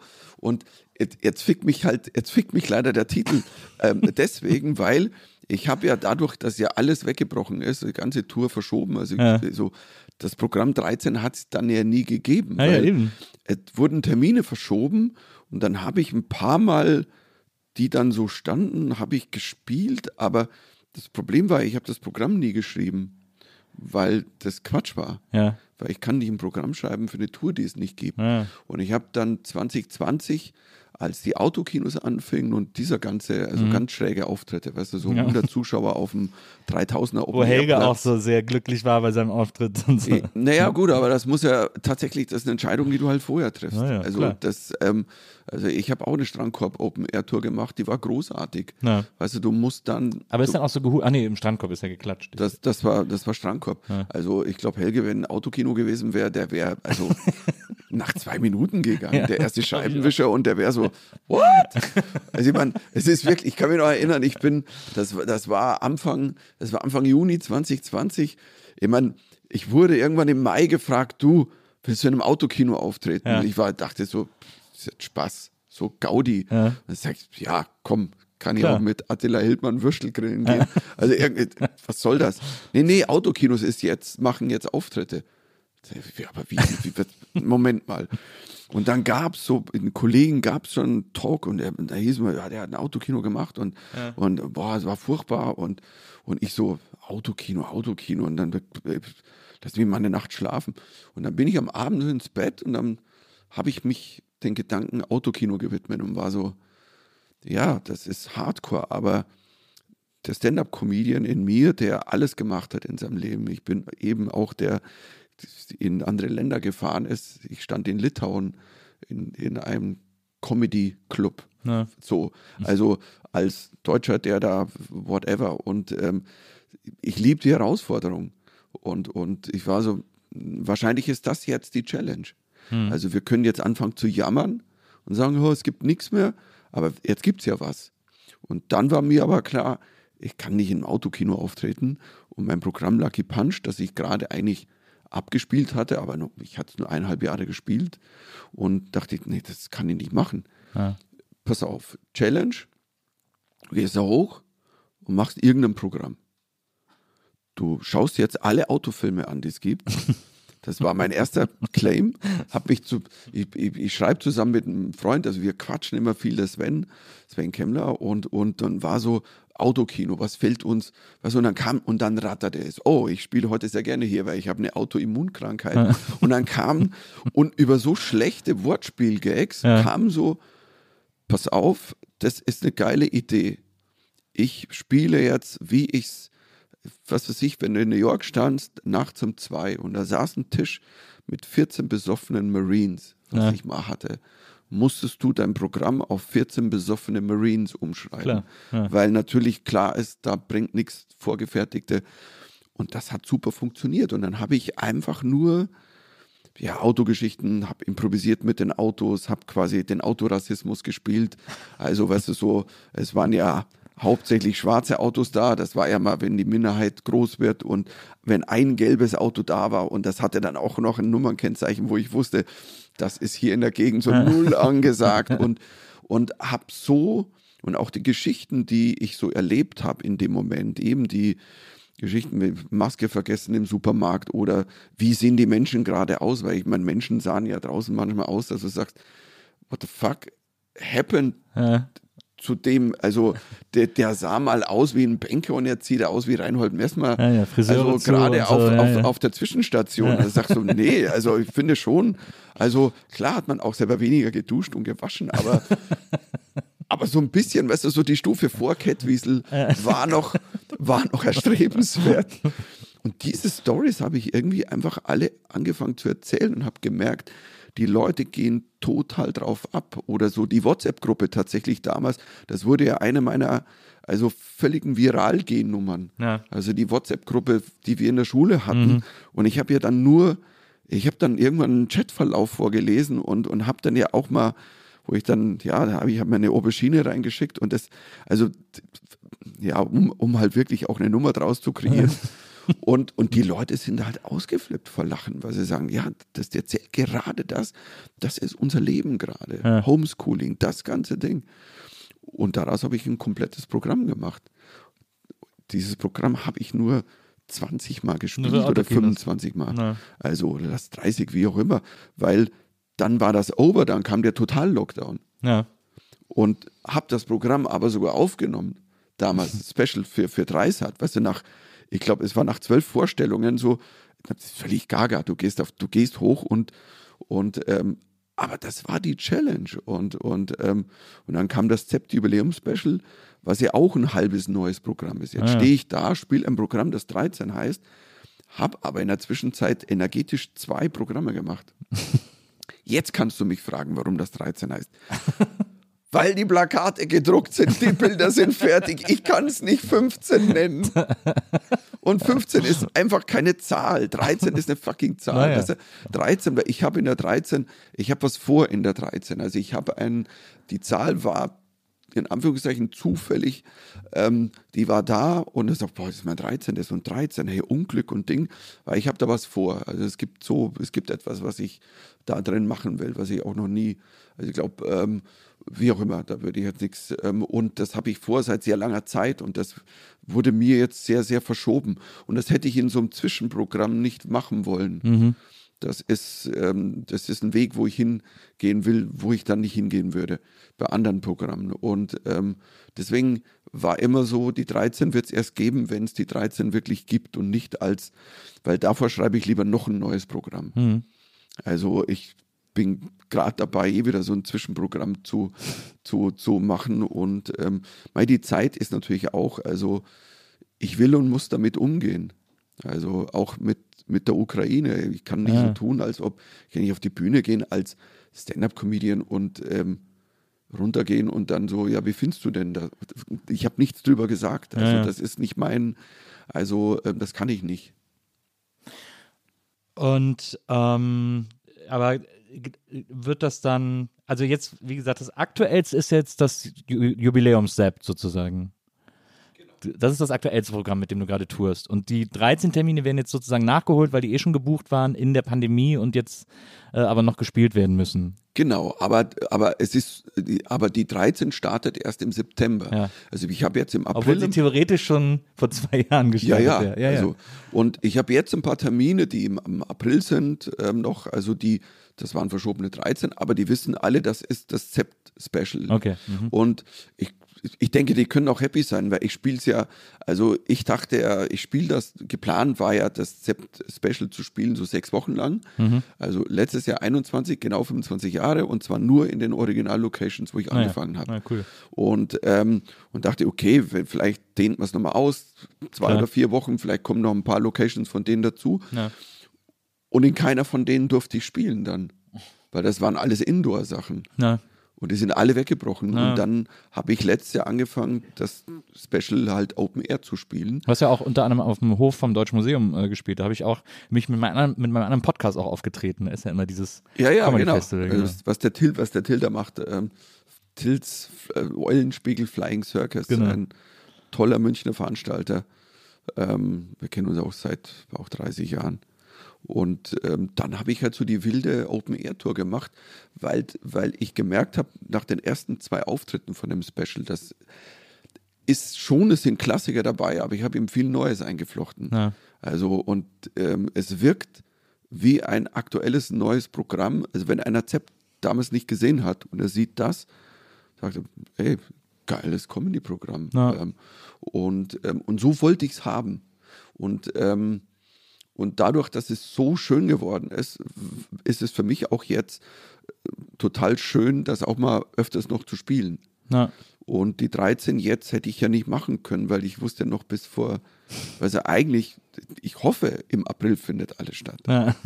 Also es ist ja immer noch, also alle tun so, als ob es vorbei ist und wir haben Inzidenzen, ey, da hätten wir uns vor einem Jahr, Ja, das also, krass, ne? keine Ahnung, im Keller Ja. gesetzt und und und Das es- steigt auch gerade irgendwie. Jetzt ist gerade wieder 40.000 mehr als letzte Woche und so. Das ist crazy. Also es ist so crazy und ich, ich meine, ich habe es ja auch gerade gehabt und ich kenne um mich herum nur Leute, die es haben, hatten Hm. und also und es ist nicht schön. Also ich, klar gibt es auch welche, die ein bisschen husten, aber also das war das war nicht schön, nicht nice, würden die Jungen sagen. Hm. Und ähm, ich hoffe, dass das Zeug weggeht, was bei mir sich länger hängt. Hm. Und ich kenne einige, also denen es null gut ging und auch nach einem Monat, zwei oder drei noch nicht wirklich ganz gut geht. Ja.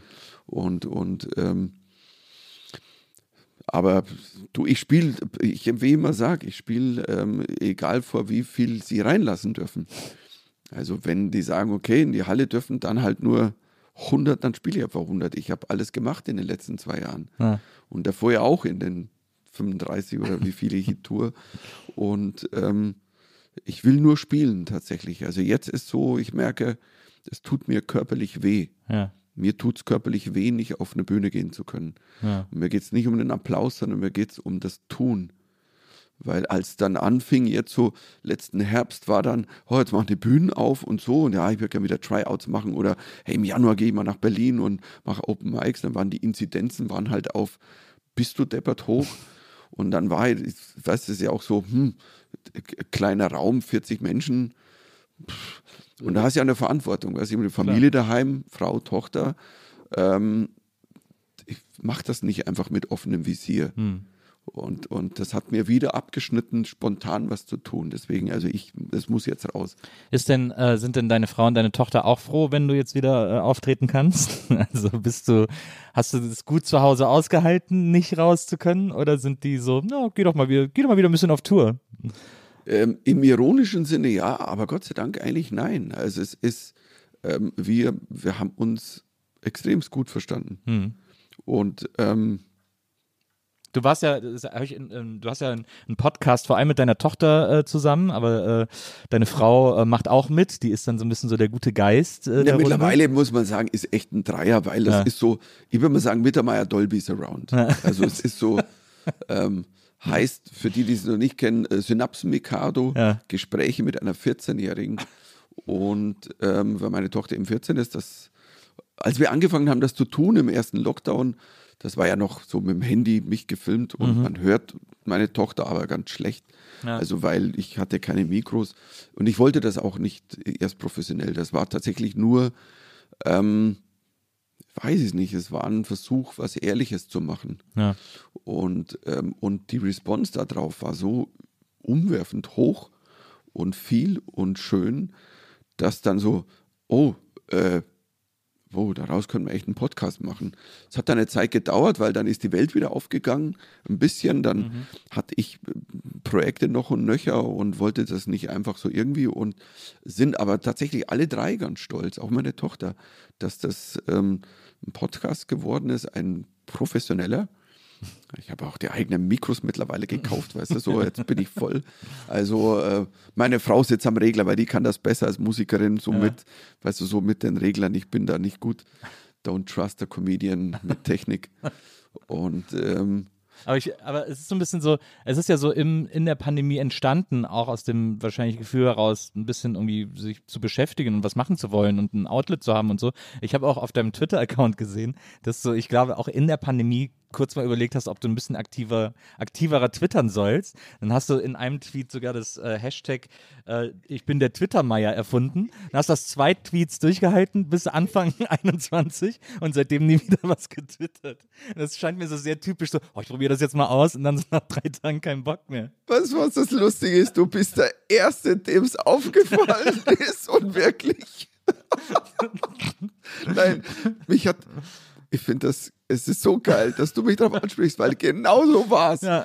Ich dachte so, hey, twittern und gar nicht, ja, ich muss irgendwie, sondern sage, hey, ich habe immer einen Spruch eigentlich, weißt du, so, ich schaue ja täglich die Nachrichten, weißt du, ich habe ich hab in den letzten zwei Jahren mehr geschrieben, mehr Comedy-Nummern wie in den fünf Jahren davor. Mhm. Ich, äh, weißt du, so und dachte, komm auf Twitter, haust du die Sprüche.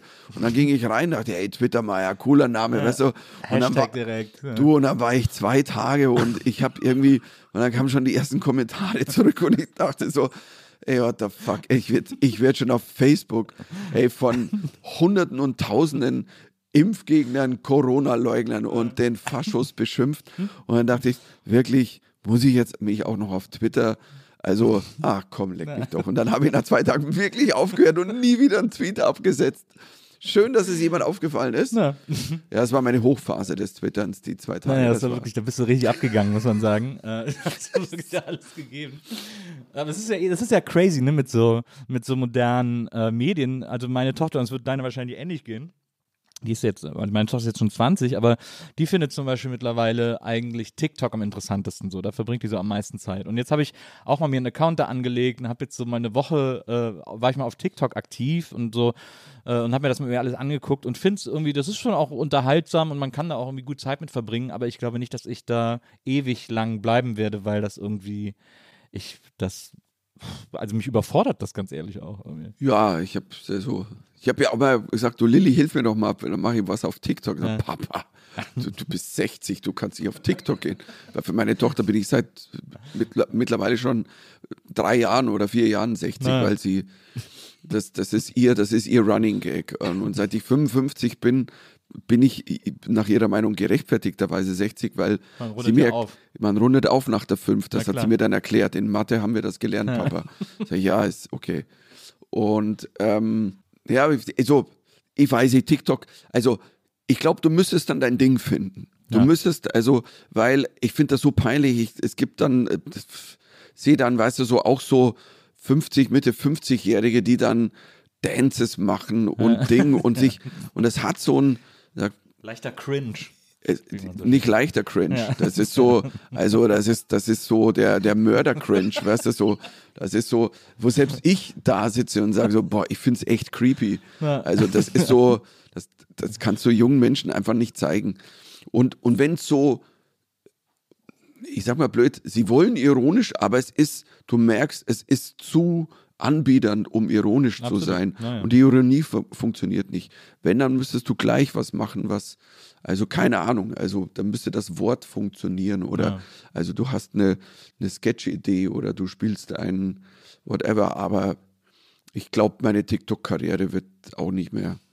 Also und weil ich gemerkt habe, was dann schön war auf Insta und Facebook, dass meine, dass äh, auch viele von meinen alten Leuten, die, die so, die so rumlagen auf diesen Accounts, ähm, die dann kamen auf diese, diese Projekte, die ich gemacht habe, so wie dieser ähm, Podcaster. Erst, erst war es ja wie ein Videoding auf Insta und Facebook und dann diese, dieser Whisky-Montag, wo ich immer so quasi einfach eine Flasche Whisky aufgemacht habe und gesagt, komm, lasst uns für jetzt eine halbe Stunde quatschen, anstoßen. Und, und das war, hat sich ja auch, da dachte, ich dachte am Anfang, naja, das werden sich jetzt mal tausend Leute angucken. Und dann äh, sagen ein paar, okay, jetzt ist er zum Säufer geworden. Und dann habe ich, keine Ahnung, das war, Moment mal, wieso, wieso habe ich da mehr Klicks wie bei, bei anderen Videos? Ja. Weil es auch, glaube ich, was Echtes war. Na, Und, und auch was echtes ich, ist, ich mache es ja nicht mehr so regelmäßig, ist es, ich nenne es Whisky Time, aber wenn ich es mache, sitze ich da und es ist eigentlich wie ein, wie ein Solo-Podcast, nur dass man halt mich sieht und ich Whisky trinke und, ähm, und sieht, wenn er mir schmeckt, was ich wichtig finde. und und ähm, ja, und mittlerweile laber ich halt dann über, über, über die Welt oder was gerade passiert oder klar, und wenn das Buch rauskommt, das sagt, hab das Ding und bin stolz, hab und kann da halt, das sind dann so meine Kanäle gewesen, die ja gar nicht so Comedy-Ding gemeint waren. Na klar. Und, und, ähm, und das hat dieses angezapft wieder in mir, geht zu deinem Kern zurück. Und ich glaube, das war auch so mit Auslöser, eben was ich vorher erzählt habe, dass ich sage, ich muss wieder zum Kern und der Kern ist das Wort und das Wort um mich rum und nicht irgendwie was erfinden, sondern reagiere auf die Welt da draußen. Und, und, und dann dieses Programm, dieses sogenannte Corona-Programm in Anführungszeichen, ähm, Ey, das war nach, was für mich tatsächlich als Stand-Up-Comedian, und das habe ich so geliebt, nach, ich bin ja mit nichts hochgegangen. Ich habe ja die ersten Vorstellungen einfach, ich hatte Notizen, ich hatte einen Plan, aber es gab keine Texte. Mhm. Und ey, nach zehn Vorstellungen war das ein, das war ein Programm. Und das war so ein Programm, das so funktioniert hat. Und dann habe ich ja spontan gesagt, eigentlich die Geschichten als Buch. Und dann war ja dieses Bam und es wurde sofort ein Bestseller. Und da habe ich gemerkt, siehst du, eigentlich ist es wie damals bei Zepp, du hast nicht nachgedacht. Ja. Der, der Impuls kam, fuck, das sind die Geschichten, die raus müssen. Eigentlich müsste es ein Buch sein. Da bin ich zu meinem Lektor, das war damals beim ersten Buch, das war Ende Juni, Mitte Juni. Ja. Und er sagt, du, ich habe eine Idee für ein Buch. Und sagt er, ja, schön, für nächste halt. Nee, nee, nee, muss jetzt. Corona. nein, nein, kann man nicht mehr abgeben. Also alles abgegeben. Ja, ja. Sag nee, wann müsste ich dann abgeben, dass ich. Nein, nein, du kannst nicht mehr abgeben. Wann müsste es fertig sein, dass es noch gedruckt werden könnte? Hm, vier Wochen? Vielleicht, aber da muss ich erst fragen. Ja. Also, das kannst du ja nicht schreiben. Ja, ich fange ich halt an jetzt heute. nee, wie? Und dieses Ding, dass du einfach nicht nachdenkst und wieder machst einfach, das, das glaube ich, war am meisten der, der Kicker. Und, und, und ähm, das jetzt, ich meine, überleg mal, jetzt, jetzt das zweite Buch, ein Jahr später, also ist nicht mal ein Jahr später, es waren ja, also ich glaube, vier Monate nachdem das erste raus war, also ich war ja fast noch in der Promo-Phase, war so, boah, ich habe eine Idee. Und das war auch wieder dieses spontane Ding. Ich sitze da, beschäftige mich mit Fernsehen, weil ich viel Fernsehen gucke, das Jubiläumsprogramm und merke, boah, ich schreibe auf, welche Serien und habe angefangen, was habe ich denn alles schon? Und dann habe ich so ein A bis Z, oh, A bis Z, oh, das, das ist ein schönes Wortspiel. Ja. Fernsehen von A bis Z. Fuck, das ist ein Buch. ja. Und dann war es da. Und, und ich habe dann nicht mal nachgedacht, sondern, ja klar, das mache ich jetzt. Und, ähm, und es ist schön, wenn es so, wenn's so raus will.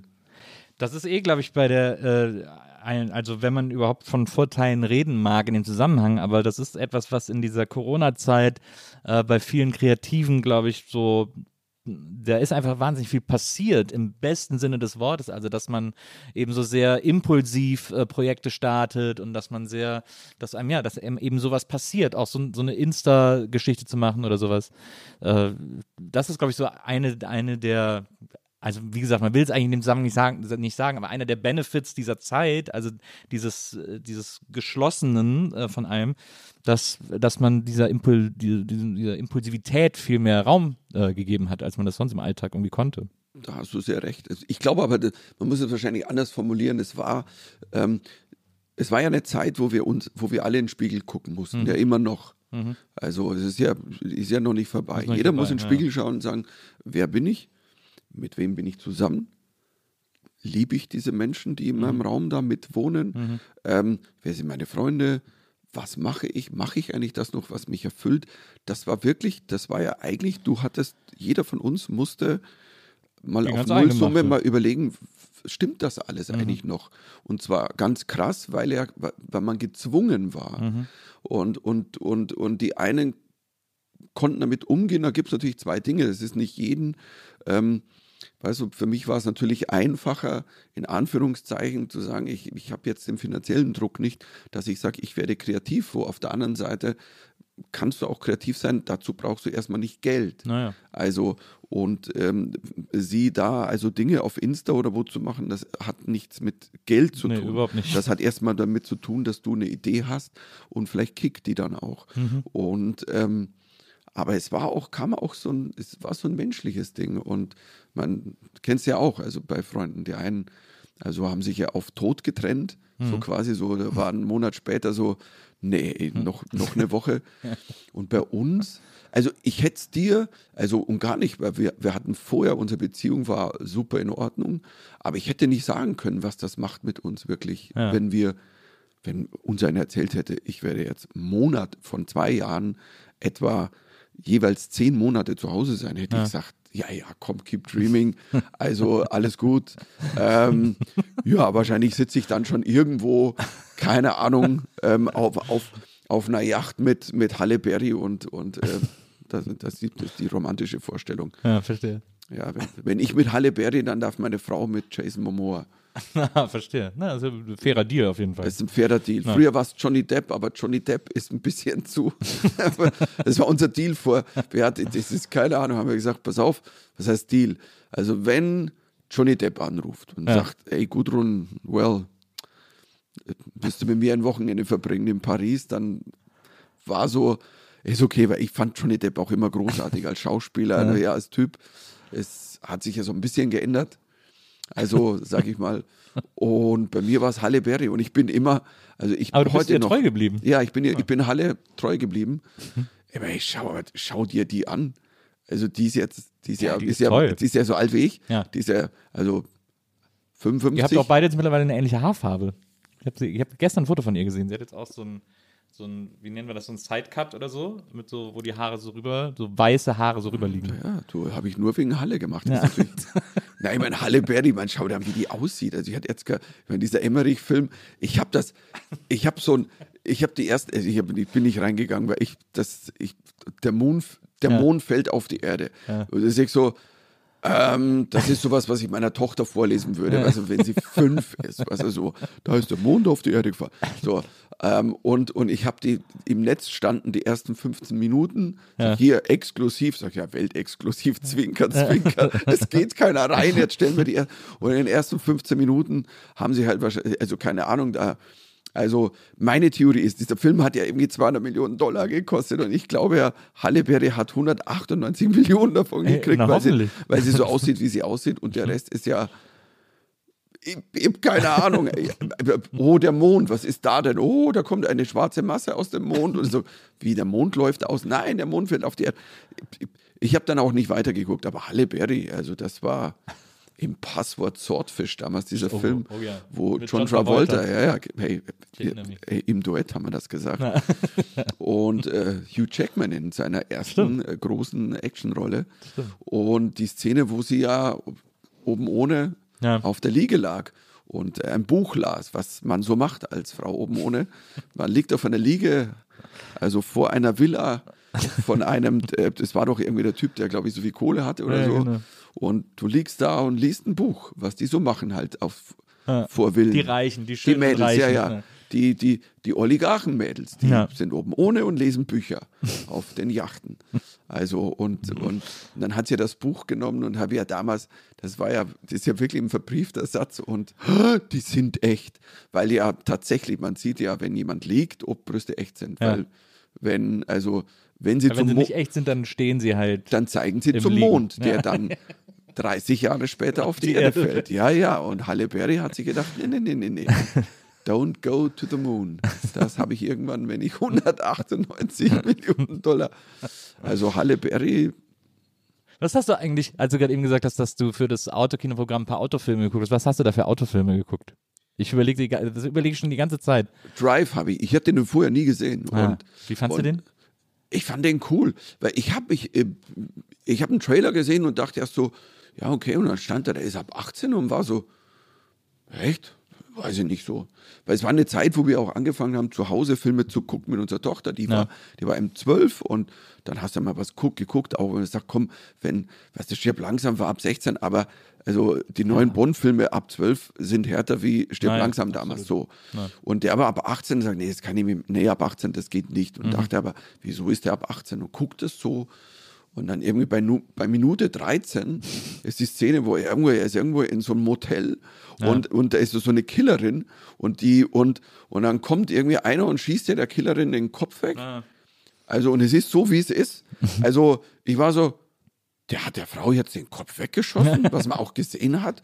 Und ich, ich, ich saß so voller Ehrfurcht da und sag, jetzt weiß ich, warum dieser Film ab 18 ist, weil ich mir erst dachte, Ryan Gosling kann es nicht sein, weil Ryan Gosling ist ja wirklich, der, der rennt ja den ganzen Film so rum, hat ja so einen Blick so, hm, hat jemand das Wurstbrot So geklaut? Und, und boah, ich muss jetzt leider, ich, ich darf nur die vegetarische Wurst mehr essen. Und, und oh, also er guckt ja immer so traurig. Und, und, und dann geht er halt, also ich meine, die Szene da mit der Gabel, also ich will nicht mehr sagen, liebe Leute da draußen, aber was man alles mit einer Gabel so machen kann. Das stimmt. Und ähm, der war cool. Ich habe da natürlich, bin bei Fast and Furious eingestiegen. Ja. Hast du alle gesehen? Nee, ich habe es nur bis Teil 5 geschafft. Ah, das, dann Oder hast du sechs. Das, hast du das Beste noch. von- Ich liebe Fast and the Furious. Nee, pass auf, ich bin ja gerade, ich bin gerade dabei, weil wir, wir wollten damals, die sind ja ab zwölf, Mhm. und dann war so, pass auf, und meine Tochter meinte, hey Papa, Autofilme, Fast and Furious, würde ich auch gerne gucken. Super, gucken wir uns an. Ja. Da saßen wir da, du, so im Sommer 2020, wir versuchen es mit Fast and Furious. und, und weißt du, bei Minute fünf ist ja so, erst ist ja Autofahren und dann kommen sie doch dahin, wo sie immer die ganzen Autos Ja, und, ja. und dann die Jungs haben alle diese, also keine Ahnung, schlechten Hip-Hopper-Klamotten an. Ja. Und die Mädels sind halt alle angezogen wie halt, also auf der Reeperbahn, aber halt auf einer Edelreeperbahn, weißt Ah, du ja. so. Und alle tanzen so rum wie an der Stange und haben halt Röcke, die dann hochrutschen. Und, und wir saßen so davor und ich merke schon, meine Frau wird ganz still. Ähm, ich saß auch so da und denke mir so, pff, das finde ich jetzt, also selber sehr. Und dann Lilly hockte so in der Mitte und meinte dann irgendwann so, du Papa, warum twerken die alle vor den Autos rum? und wir waren so, okay, sie ist zwölf, woher weiß sie, was twerken ist, warum? Und, und dann haben wir gesagt, nee, also wir haben nur, und dann kamen diese Sprüche, hey, ich würde gerne mal heute Abend auch an deiner Karosserie rumschrauben. Originalzitat. Also, und, und, und der eine, so der, der, der, der Vollspacko, so ein schwarzer Spacko, so ein nicht, nichts aussehender Typ vor so einem Auto, wo dann so eine, seine, seine Biene kam, würde man sagen. Dann hat die das Dekolleté runtergezogen, war ja angezogen wie im Pornofilm, hat das so runtergezogen und sagen, wenn du gewinnst, dann kriegst du nicht nur das, sondern auch das und deutet auf ihre Freundin. Und die hatte, also Klamotten konnte man es nicht nennen an. Und dann, weißt du, wir saßen so da, meine Frau und ich, mit unserer zwölfjährigen Tochter und waren so, nee, komm, wir gucken uns das anders an. Also dann lieber irgendwie einen harten Actionfilm. Und dann haben wir nie mehr, ich habe es dann alleine geguckt, ja. also bis Teil 5.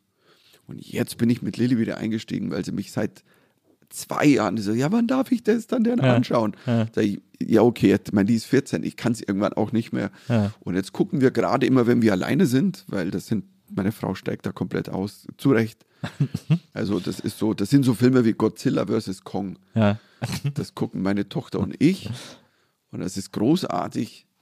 Also, Ja, ähm, ich, äh, ich finde das Tolle bei Fast and Furious ist, wie das von so einer äh, mehr oder weniger, naja, also die ersten Filme sind ja noch so eine Art Gangster-Posse im weitesten Sinne, also ne, immer so dieses La Familia-Gedöns und so, wie das einfach in diese, innerhalb dieser Reihe völlig eskaliert zu Auto-Fantasy-Filmen, weil jetzt ist das ja, da ist ja gar nichts mehr, das Ja, ist ja alles nur totaler Quatsch. Triple, Quadruple Action. Ja. Also, dass du sagst so, what the hell? Also, das habe ich das letzte Mal gesehen bei Stirb langsam 15. Weißt du, so, was macht ihr denn da? Wie jetzt wirklich? Das Flugzeug auch noch?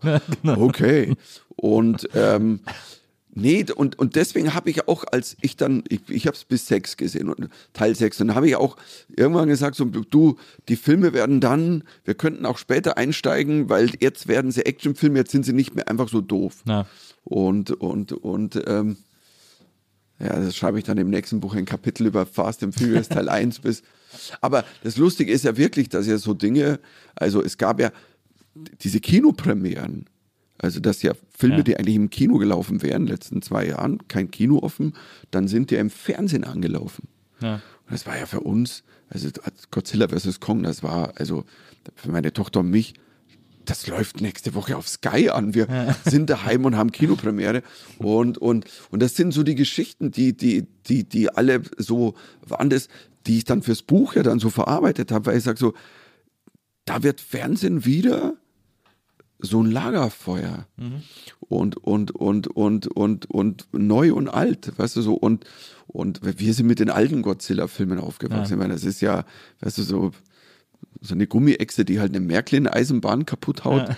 Ähm, Im Keller von Horst Seehofer, das wäre wär meine Vorstellung immer gewesen Oh, das wäre schön. Ja.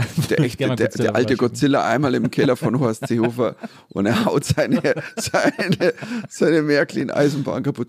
Und dann hast du halt jetzt Godzilla vs. Kong 200 Millionen Dollar und wie, wie es geschrieben haben im Buch, es ist ja, Godzilla ist ja ein Konzept, auch die neuen Godzillas, die ja, wie gesagt, so 200 Millionen Dollar kosten, die sind ja so geschrieben, dass auch Godzilla, wenn sie gucken würde, verstehen würde. Und, und das ist, und wir lieben, Also d- Lilly und ich, wir haben da so einen Trash-Hang und, und, ähm, und da ist Fast and Furious natürlich großartig. Also Ja. es ist jetzt, und jetzt, jetzt wird es interessant. Wir wissen noch nicht, sollen wir Tokyo Drift anschauen?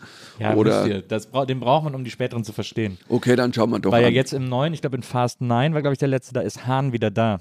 Und das ist ganz wichtig für die ganze Fast and Furious Community, weil Hahn ja die Hauptrolle in Tokyo Drift ist. Ja, ja, ja. Und, und boah, wir haben ja schon als Gal Gadot, seine Freundin, ich weiß gar nicht, wie sie hieß, dann im, also das war so ein Wegfall, wo du denkst, wirklich?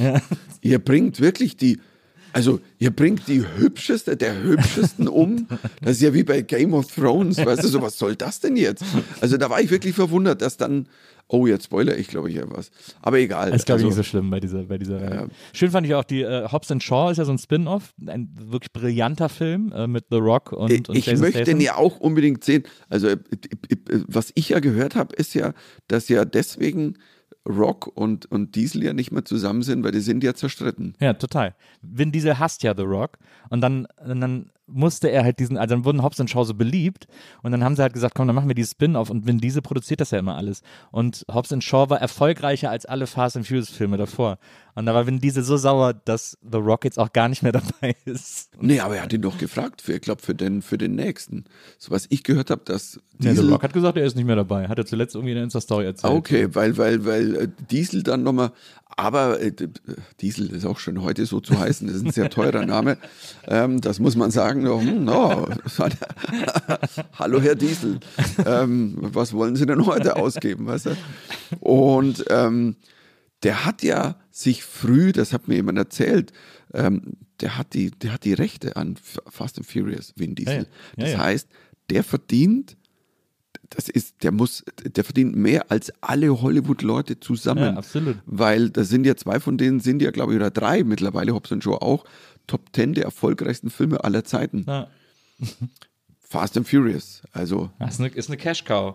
ja. Ähm, es gibt auch, es gibt so einen, es gibt so einen tollen, es gibt einen tollen Podcast, einen amerikanischen, der heißt How Did This Get Made, wo drei Comedians äh, immer trashige Filme besprechen, was extrem lustig ist. Äh, und die haben auch mal, ich weiß, auch mehrere Fast and Furious Filme besprochen. Und bei einem, äh, den sie mal besprochen haben, haben sie gesagt, hat einer von denen gesagt, ich habe jetzt äh, auf YouTube, ich glaube, äh, June Diane ist äh, eine von den dreien, sie hat das glaube ich erzählt. Sie hat auf YouTube ein Interview mit Vin Diesel gesehen über diesen Film und sie hat gesagt, das ist das seltsamste Interview, das sie in ihrem ganzen Leben gesehen hat, weil das war in Brasilien. Vin Diesel wurde interviewt von einer brasilianischen Journalistin und die fand er anscheinend ganz aufregend und dann wollte er sie während dem Interview angraben und dann sagt er und dann sagt er wirklich zu ihr, sie fragt irgendwas und dann guckt er sie an und sagt, When did this turn into beautiful land?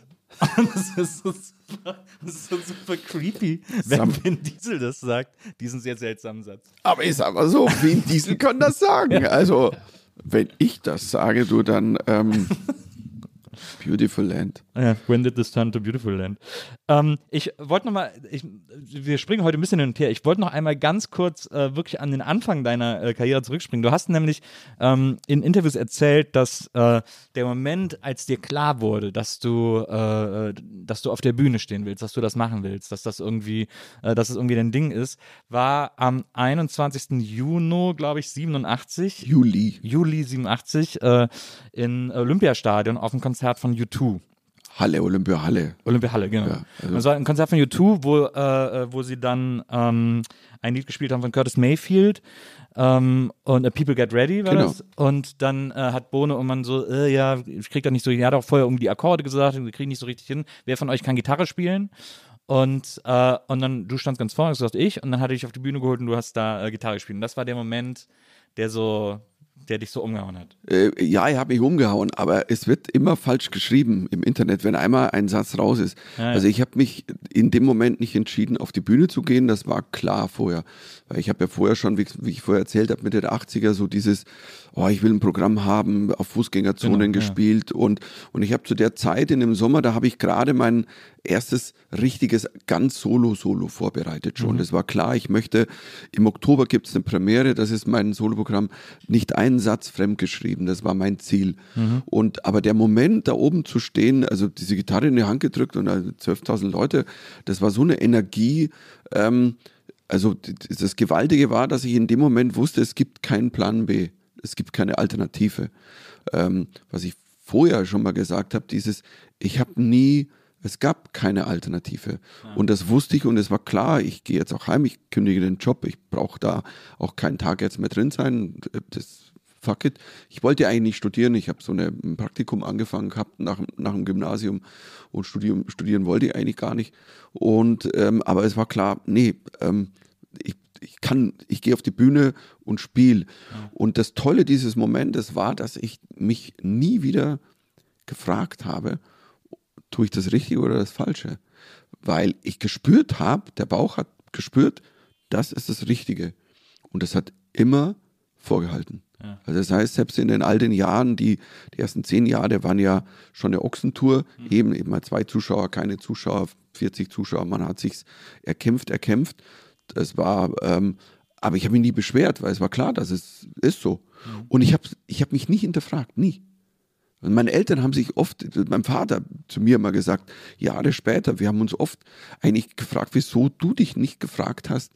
Also in diesen Jahren, wir haben es ja mitgekriegt, das war hart und Ding und dann kam sie wieder heim aus, ja, irgendwo Hannover oder, oder Bielefeld und sagt, ja, ich hatte ja an drei Abenden jetzt insgesamt 40 Zuschauer und sie haben bei Bub, warum machst du denn das? Und äh, ich sagte, ja, weil das, das ist mein Ding. Ja. Es gab keine Hinter...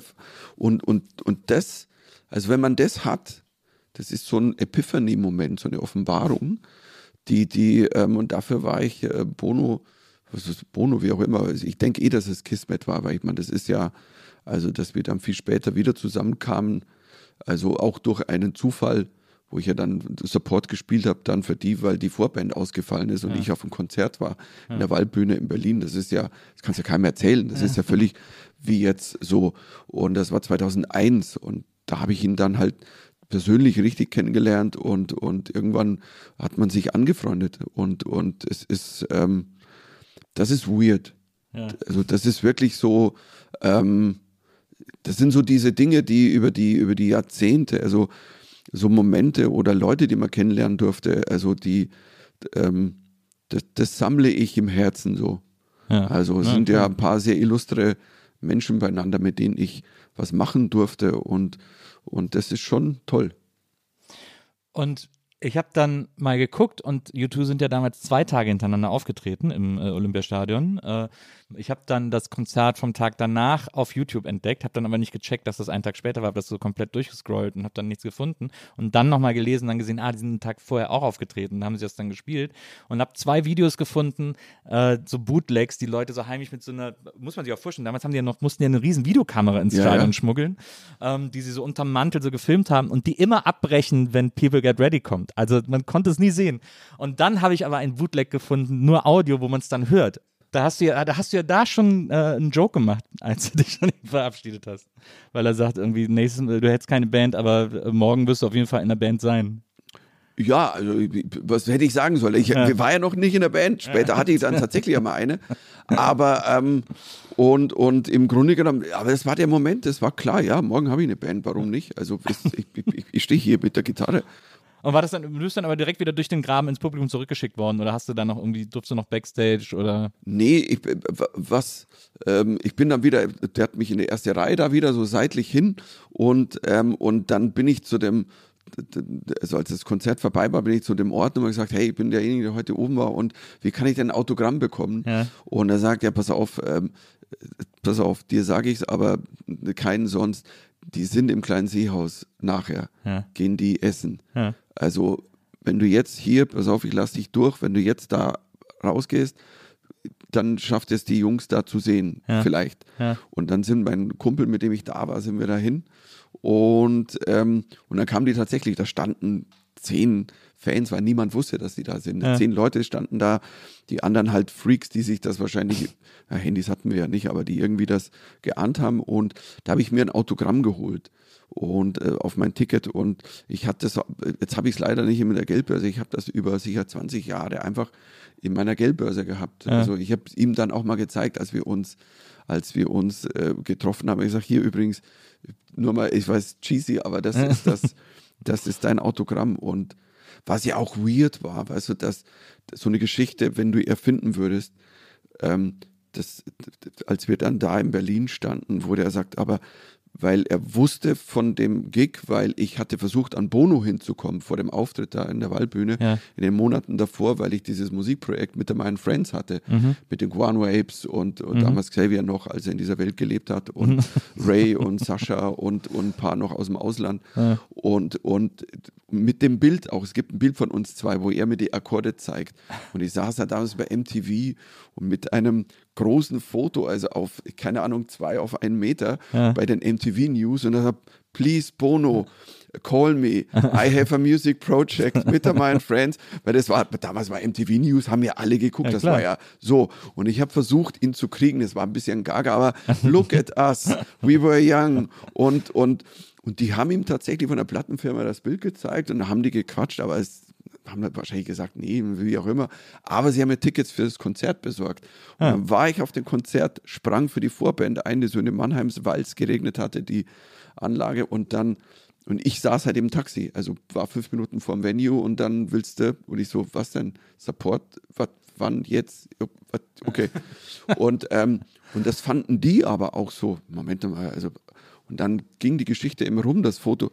Wir haben doch von der, pass auf, du bist der Typ, der das abgefahren. Ja. Ja, und so, ähm, keine Ahnung, das sollte es so sein. Also, Das ist und, alles wieder zusammengekommen. Ja, Ähm, also dein aktuelles Buch, nur noch eine Folge Fernsehen von A bis Z, dein neues Jubiläums-Z, Jubiläumstour-Programm, natürlich auch 13, äh, die äh, danach direkt anschließende, das direkt anschließende Programm, das theoretisch von davor ist. Äh, ähm, äh, gibt es im Moment zu sehen, den Podcast mit deiner Familie äh, gibt es zu hören. Das ist das, was ich mit dem großen Mittermeier Medienimperium meine.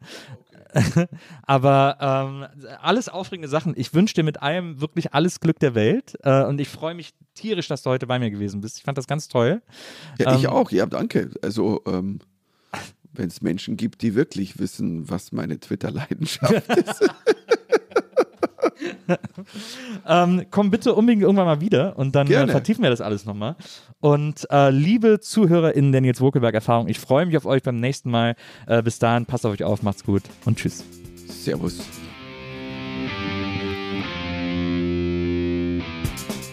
Die Nils Bokelberg-Erfahrung. Von und mit Nils Bokelberg. Eine Produktion von Pool Artists.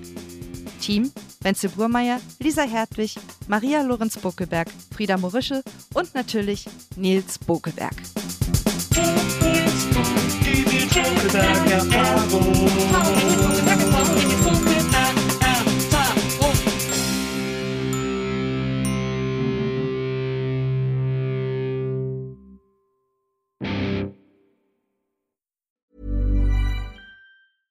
Even when we're on a budget, we still deserve nice things. Quince is a place to scoop up stunning high-end goods for 50 to 80% less than similar brands. They have buttery soft cashmere sweaters starting at $50, luxurious Italian leather bags, and so much more. Plus, Quince only works with factories that use safe, ethical, and responsible manufacturing. Get the high-end goods you'll love without the high price tag with Quince. Go to quince.com slash style for free shipping and 365-day returns.